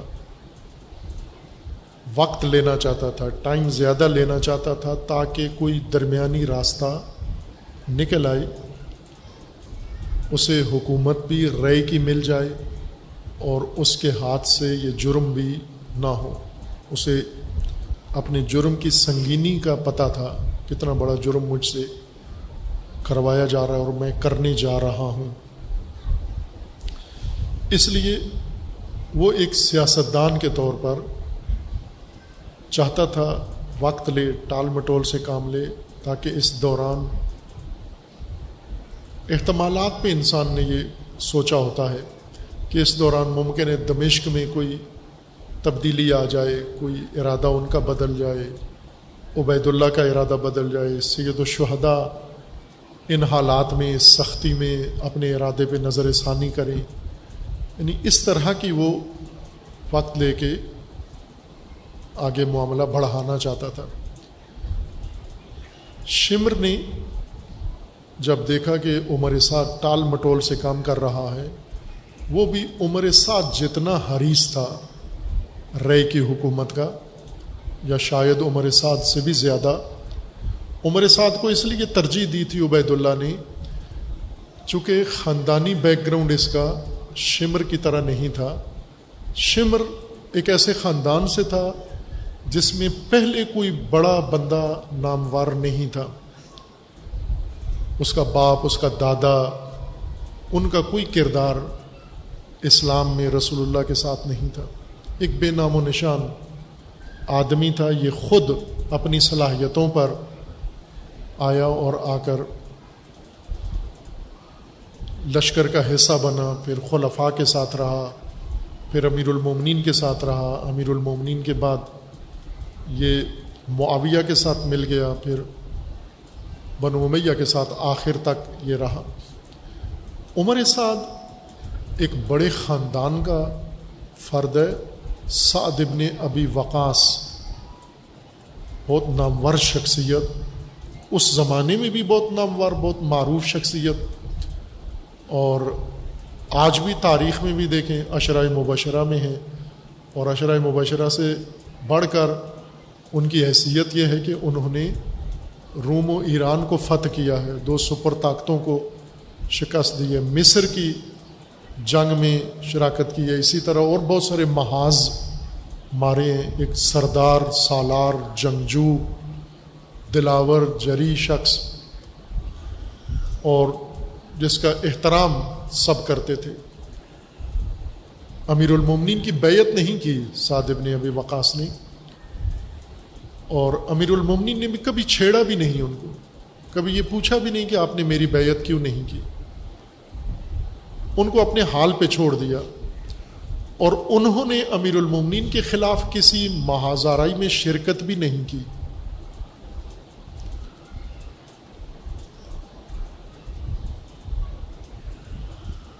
اور بعد میں بھی اسی طرح ایک گوشہ نشین حالات جب دیکھے مملکت کے مسلمانوں کے دل برداشتہ ہو کر ایک گوشہ نشینی کی زندگی اختیار کر دی اور ان مارکوں سے کنارہ کش ہو گئے۔ نہ حق کا ساتھ دیا، نہ باطل کا ساتھ دیا۔ ان معاملات سے دور رہنا شروع کر دیا۔ اور اسی دوران معاویہ کی حکومت میں ایک دفعہ ملاقات ہوئی، معاویہ کی سعد ابن ابی وقاص سے۔ معاویہ نے پوچھا کہ آپ علی کو، ابو تراب کو لان کیوں نہیں کرتے؟ نوزب اللہ چونکہ سرکاری حکم تھا، سرکاری طور پر پوری مملکت میں یہ نوٹیفیکیشن تھا، سرکاری درباری خطیب جتنے بھی تھے، وہ سارے یہ کام کرتے تھے۔ اور جو بھی معاویہ سے شہریہ لیتے تھے، ماہانہ منتھلی لیتے تھے، سب کے صحابہ کے اور بڑے بڑے لوگوں کی منتھلیاں مقرر تھیں۔ ان میں یہ شرط تھی کہ یہ کام کریں تو آپ کو بیت المال سے پیسہ ملے گا، ورنہ نہیں ملے گا، کاٹ دیں گے۔ اور معاویہ کو اطلاع ملی کہ سعد ابن ابھی وقاص علی علیہ السلام کو برا بلا نہیں کہتے، نہ ملا عام میں، نہ نجی محفل میں۔ امیر المومنین جب حکومت میں تھے، امیر المومنین کی بیعت نہیں کی۔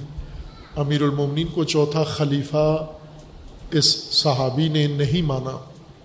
امیر المومنین نے بھی انہیں کچھ نہیں کہا، پوچھا بھی نہیں۔ یہ امیر المومنین کے خلاف کسی جنگ کا بھی حصہ نہیں بنے۔ لیکن امیر المومنین کے بعد معاویہ نے جب امیر المومنین اور اہل البیت کے خلاف جب باقاعدہ بدتمیزی گستاخی شروع کروائی، علنی برملا شروع کروائی اور پھر اس پر نظارت خود کی کہ کون کرتا ہے اور کون نہیں کرتا، اور پھر جب متوجہ ہوا کہ سعد ابن ابی وقاص جیسی نامور شخصیت وہ نہیں کرتے اور جانتے بھی تھے کہ علی علی علیہ السلام کے حامی نہیں ہیں سعد ابن ابی وقاص۔ لیکن لانت بھی نہیں کرتے لان تان بھی نہیں کرتے، کیوں نہیں کرتے؟ تو اس ملاقات میں پوچھ لیا معاویہ نے کہ آپ سنا ہے کہ نہیں کرتے؟ انہوں نے کہا، نہیں کرتا میں۔ کیوں نہیں کرتے؟ کہا اس لیے کہ میں نے خود اپنے کانوں سے رسول اللہ صلی اللہ علیہ وآلہ وسلم سے امیر المومنین علی علیہ السلام کی تین خصوصیات، تین صفتیں سنی ہیں۔ ان تین میں سے اگر ایک بھی میرے اندر ہوتی تو میرے لیے دنیا و آخرت کے لیے کافی تھی۔ لیکن وہ تینوں میرے اندر نہیں، وہ تینوں علی کے اندر ہیں۔ وہ تین خصوصیات سن کر میں کس طرح اس ہستی کو برا بلا کہوں تو مجھے کہہ رہا ہے برا بلا کہو، جن کے بارے میں نے رسول اللہ کی زبان مبارک سے یہ سنا۔ ہے بلاخر یہ بھی ایک طرح کا آپ کہنے باشخصیت انسان کی ایک علامت ہے کہ آپ علی علیہ السلام کو نہیں مانا، مخالف تھے، لیکن مخالف ہوتے ہوئے گھٹیا پن نہیں دکھایا۔ پستی کی طرف نہیں آئے، مخالفت کی۔ اور جب آپ کو حاکم میں وقت آ کے مجبور کر رہا ہے، تو بھی اس کی بات میں نہیں آئے اور کہا کہ میں مخالف ضرور ہوں ان کا۔ لیکن یہ کام بھی نہیں کرنا چاہتا میں، چونکہ میں نے رسول اللہ سے ان کے بارے میں یہ تین خصوصیات سنی ہیں۔ پورے یہ اہل سنت کی کتابوں کی روایت ہے یہ، اہل سنت کی قطب حدیث میں۔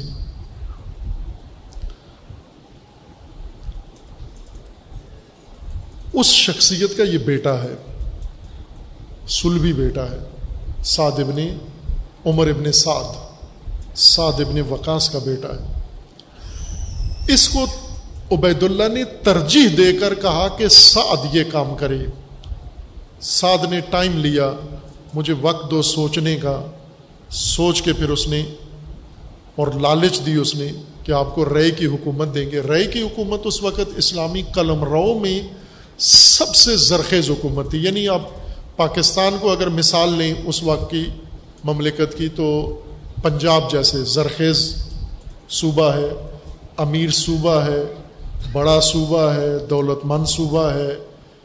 اگر اس کی حکومت کسی کو دی جائے پنجاب کی، تو اور اسے کوئی کہا جائے کہ آپ نے یہ کام کرنا ہے، تو وہ ہر کام کرنے کے لیے تیار ہوگا۔ اگر پنجاب کی حکومت مجھے ملتی ہے تو۔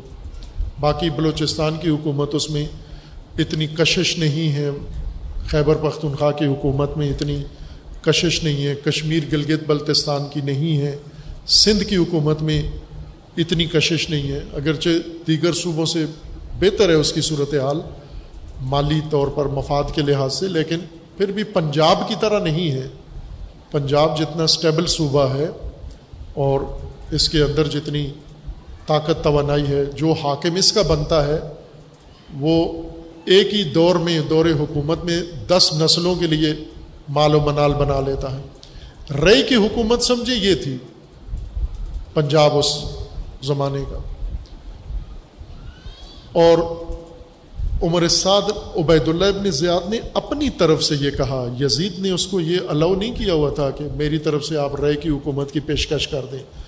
اس نے فقط یہ کہا تھا کہ امام حسین علیہ السلام کو سر مجھے بھیجو، سر کاٹ کے مجھے بھیجو۔ اب عبید اللہ نے یہ تدبیر کی کہ یہ کام کس کے ذریعے کروں؟ تاکہ ممکن بھی ہو جائے۔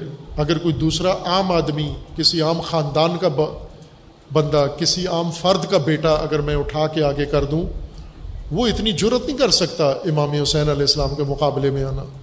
چونکہ امام حسین علیہ السلام ایک تو خود شخصیت، اعلیٰ شخصیت ہیں اب دین کے لحاظ سے دیکھ لیں تو وہ اپنی جگہ مسلم، قبائلی نظام سے بھی اگر دیکھیں تو امام حسین علیہ السلام عرب قبائل میں اور عرب دنیا میں نامور شخصیت سمجھے جاتے ہیں، اس پہلو سے بھی اگر دیکھا جائے تو۔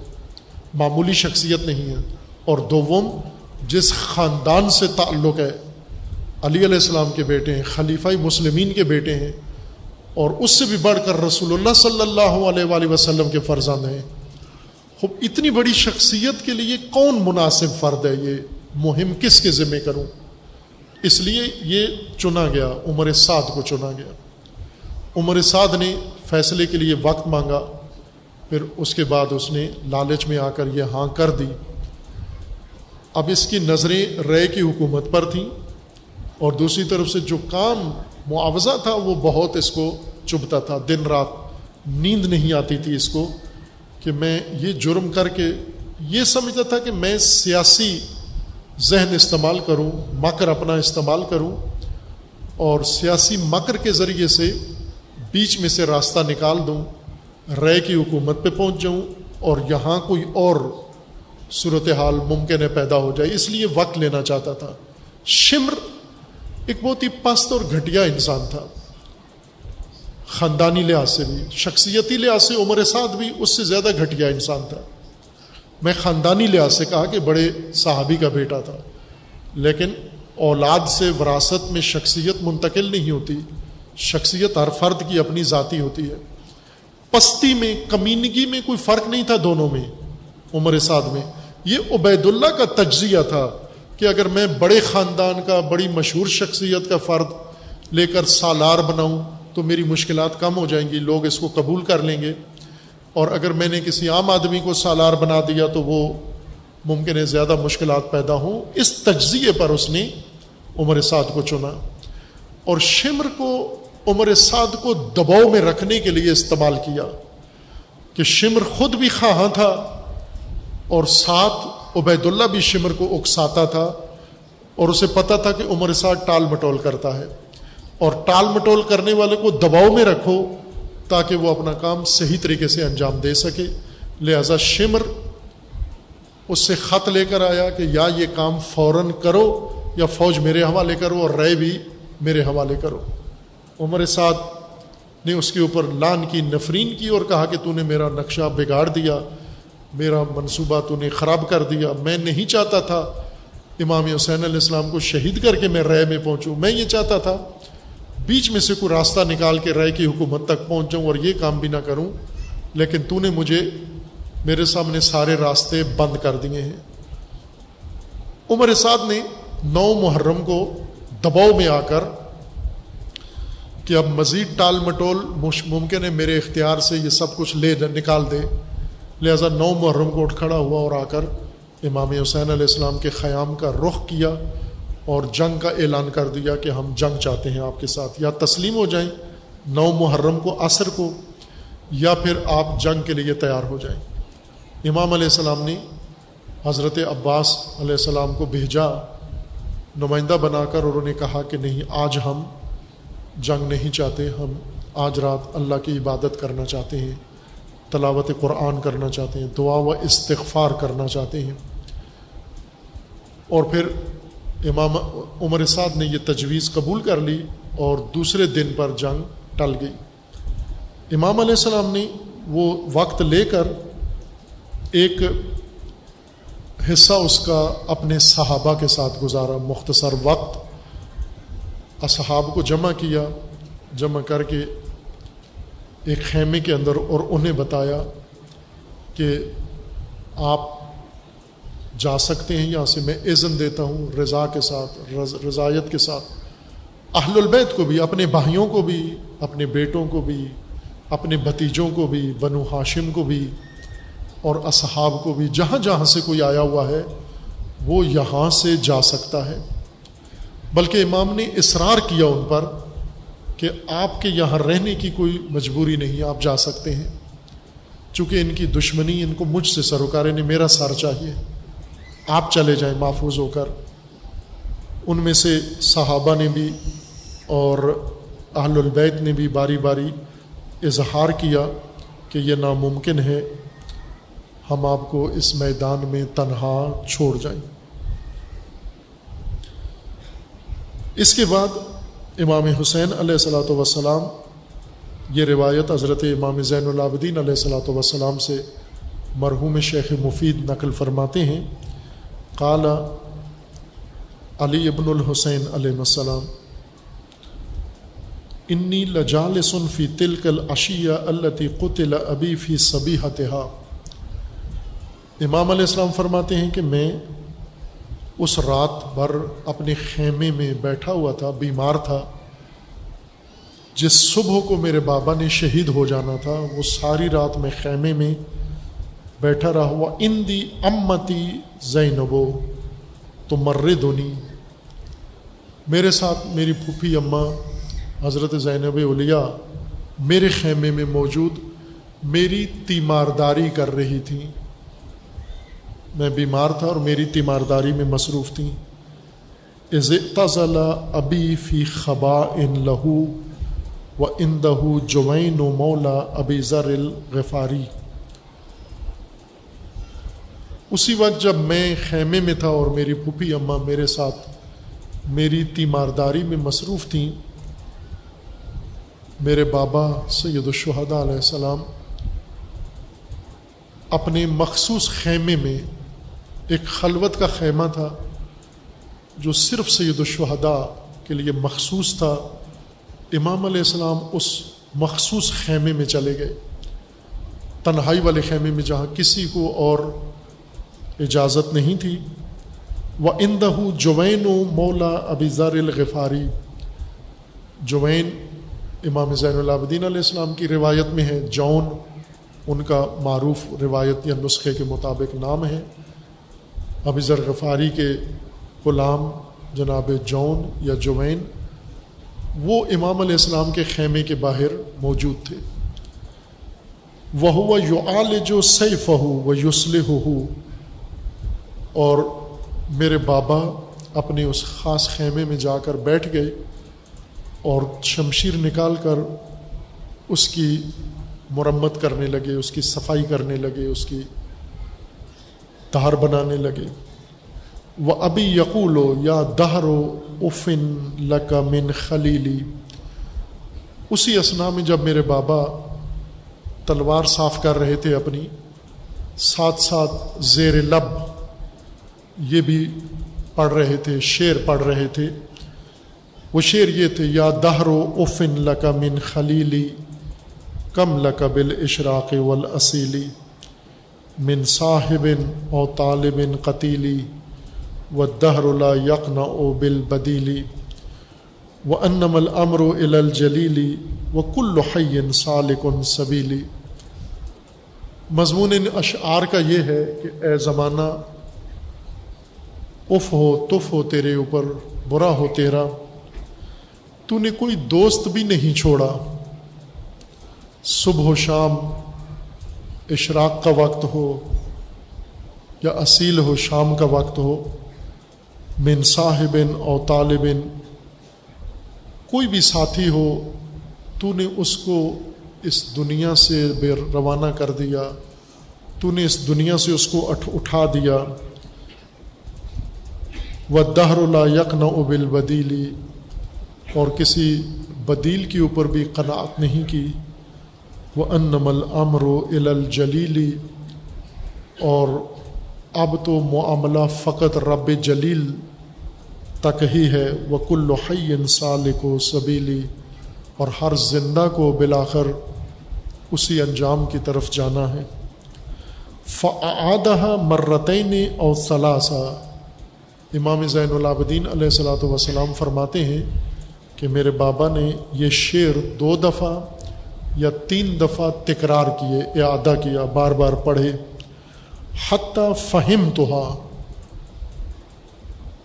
امام نے بار بار یہ شعر پڑھے اور میں نے سنے اور میں سمجھ گیا کہ کیا مضمون پڑھا جا رہا ہے۔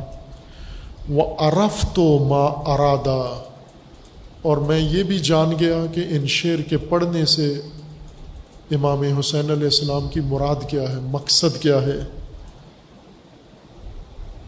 فخنق تنی فخنقت فخنقتنی العبرت و فردت و لازمت سکوت جب مجھے پتہ چل گیا، یہ تو نغمہ شہادت ہے، میرے بابا اپنی شہادت کی خبر دے رہے ہیں اور یہ بتا رہے ہیں، اے زمانہ، تو نے ہر خلیل کو اٹھا دیا ہے، اب میری باری ہے، میں اپنے رب جلیل کی طرف جانے والا ہوں۔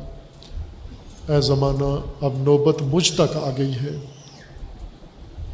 امام سید ساجدین فرماتے ہیں، جب میں نے یہ سنا کہ امام اپنی شہادت کی خبر دے رہے ہیں، تو شدید احساس میرے اندر دکھ پیدا ہوا، شدید درد پیدا ہوا میرے دل کے اندر، اور مجھے رونا آ گیا۔ لیکن میں نے اپنا رونا ضبط کر کے اپنے گلے میں دبا دیا۔ وہ لزم تو سکوت اور میں نے سکوت کو اختیار کر لیا خاموشی۔ وہ علم تو ان البلا عقد نزلہ میں سمجھ گیا کہ جو مصیبت آنی تھی وہ آ چکی ہے۔ اب مزید اس کے اندر مہلت نہیں ہے، وقفہ نہیں ہے۔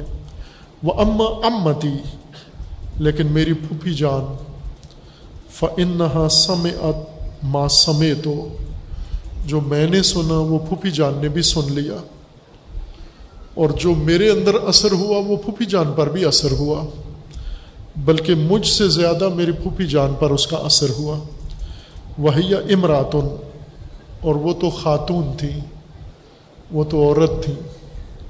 وہ منشان نسا ارقت والجزا امام زین العابدین علیہ السلام فرماتے ہیں، اور خواتین کے اندر تو رقت ہوتی ہے۔ ان کے اندر تو بے تابی ہوتی ہے۔ وہ بھلا کیسے بھائی کی شہادت کی خبر بھائی کی زبان سے سن کر خاموش رہ سکتی ہیں؟ امام فرماتے، میں نے ضبط کیا، لیکن میری پھوپھی سے ضبط نہیں ہو سکا۔ فلم تم لک نفسا ان وصبت تجر و صوبہ و انہا لحاصرتن۔ جب میری پھوپھی نے یہ سنا تو فوراً فریادیں کرنے لگی۔ اور میری پھوپھی اٹھیں اور اٹھ کر اپنا گریبان چاک کرنے لگی حتیٰ انتہت الہ اور میری پھوپھی دوڑی ہوئی اپنے خیمے سے یعنی امام زین العابدین علیہ السلام کے خیمے سے فوراً بھیا کے خیمے میں پہنچ گئیں۔ فقالت و ثقلا، اور روتے ہوئے پہنچ کر امام حسین علیہ السلام سے لپٹ کر فرمانے لگیں۔ واہ ثقف واہ ثقلا واہ مصیبتا، ہائے مصیبت لئی تل موت دمنی الحیات۔ ابیا میں کیا سن رہی ہوں آپ سے؟ آپ اپنی موت کی بات کر رہے ہیں، اپنی شہادت کی بات کر رہے ہیں۔ بی بی فرماتی ہیں، اے کاش کہ موت نے اس سے پہلے ہی مجھے ختم کیا ہوتا۔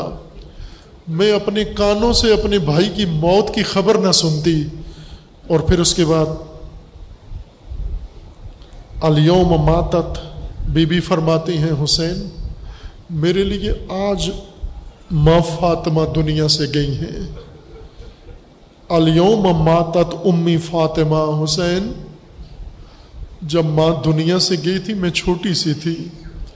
بابا کا سایہ سر پر تھا، بھیا حسین بھی تھے، بابا علی کا سایہ تھا۔ لیکن مجھے احساس نہیں ہوا میری ماں دنیا سے چلی گئی ہیں۔ آج اے حسین، بابا بھی نہیں ہے حسن بھیا بھی نہیں ہے ماں بھی نہیں ہے لیکن اے حسین، جب تک آپ تھے، مجھے احساس ہی نہیں ہوا کہ میری ماں نہیں ہے، میرے بھیا نہیں ہیں، میرے بابا نہیں ہیں۔ اے بھیا، آپ کی زبان سے، آپ کی شہادت کی خبر سن کر آج مجھے پتہ چلا کہ میری ماں آج میرے سار سے میں اس کا سایہ اٹھ گیا ہے۔ الوم ماتت امی فاطمہ۔ میری ماں فاطمہ آج دنیا سے جا رہی ہیں۔ وہ ابھی علی، اے بھیا، یہ مصیبت سن کر، یہ مرثیہ سن کر شہادت کا مجھے احساس ہوا۔ بابا علی آج شہید ہوئے ہیں، آج جا رہے ہیں۔ وہ عقل حسن اور اے بھیا، آج مجھے لگ رہا ہے میرے بھیا حسن آج جا رہے ہیں۔ یا خلیفت الماضی و سمال الباقی۔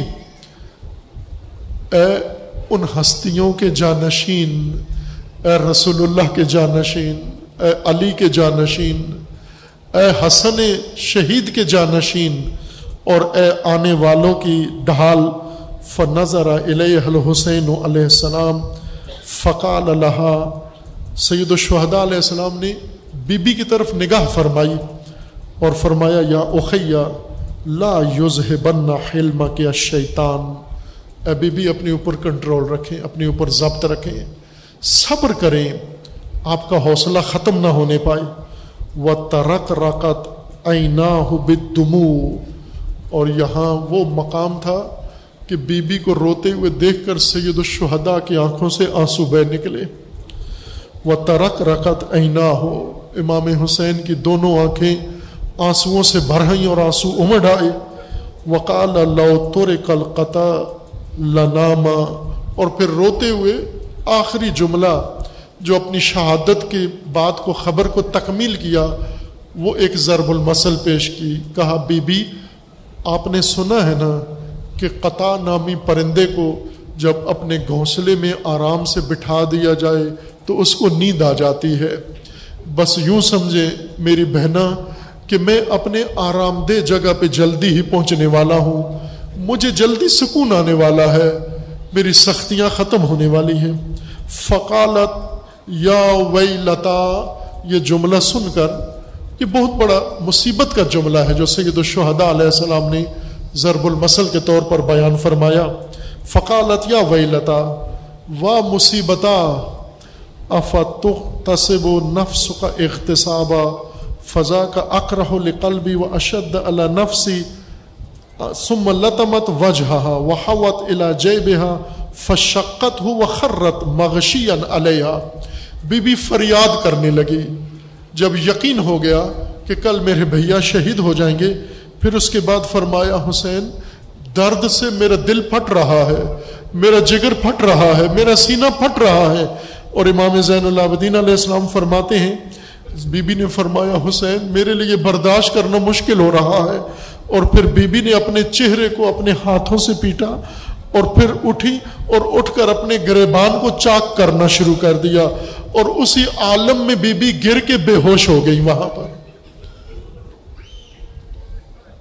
فخرت مغشی علیہ سن کر، یہ سن کر بے ہوش ہو گئی۔ عزیزان، شہید متحری یہاں پر ایک بہت خوبصورت تجزیہ فرماتے ہیں۔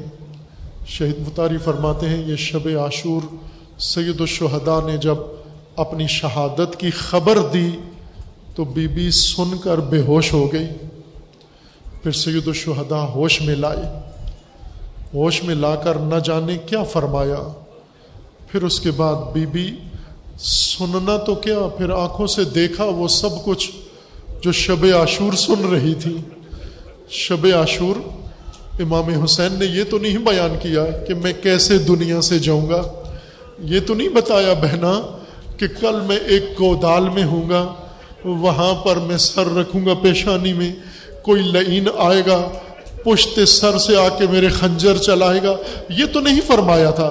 فقط یہ فرمایا بس میرا آخری دن ہے۔ کل کل میں اس پرندے کی طرح پرسکون ہو جاؤں گا۔ بس یہ اشارہ کافی تھا اور بی بی بے ہوش ہو گئی چونکہ بہت محبت کرتی تھی۔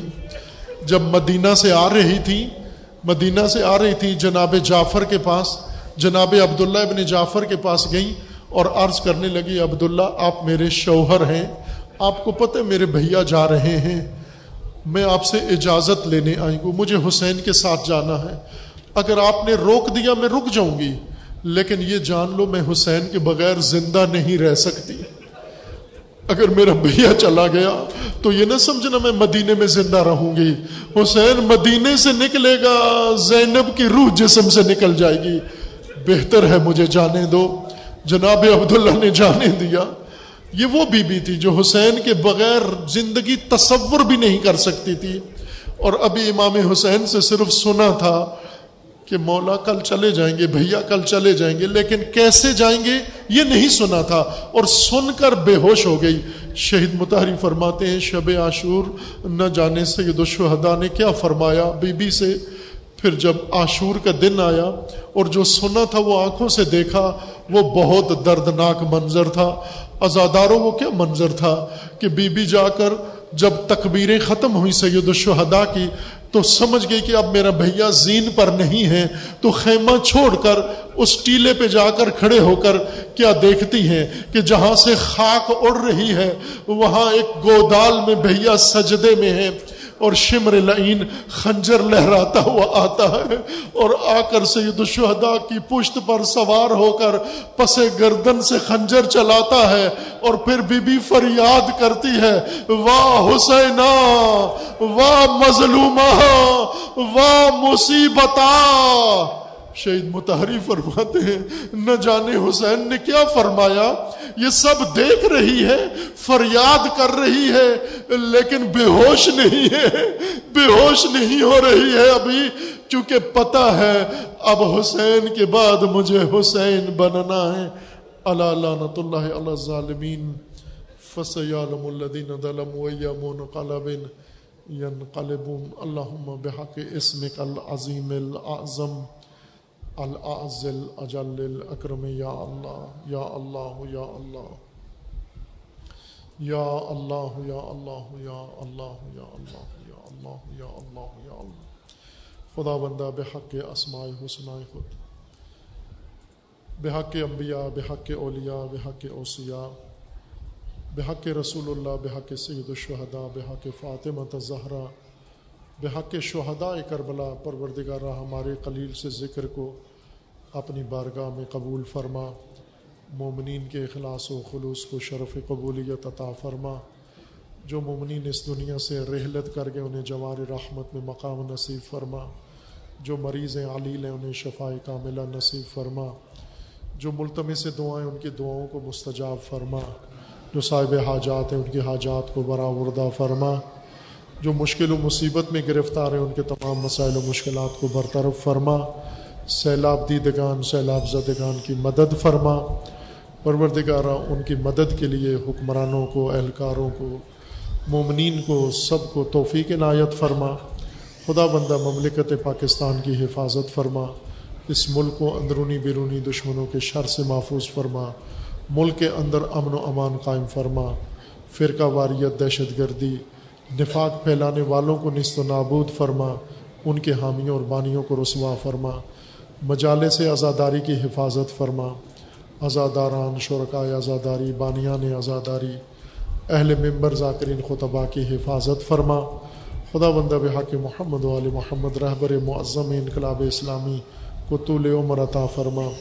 انقلاب اسلامی کو انقلاب امام زمن سے متصل فرما۔ اپنی ولی حق، ولی اللہ العظم جل اللہ تعالی، فرج و شریف کا جلد از جلد ظہور فرما۔ ہمیں حضرت کے عوان و انصار میں سنی کی توفیق عنایت فرما ماتم حسین۔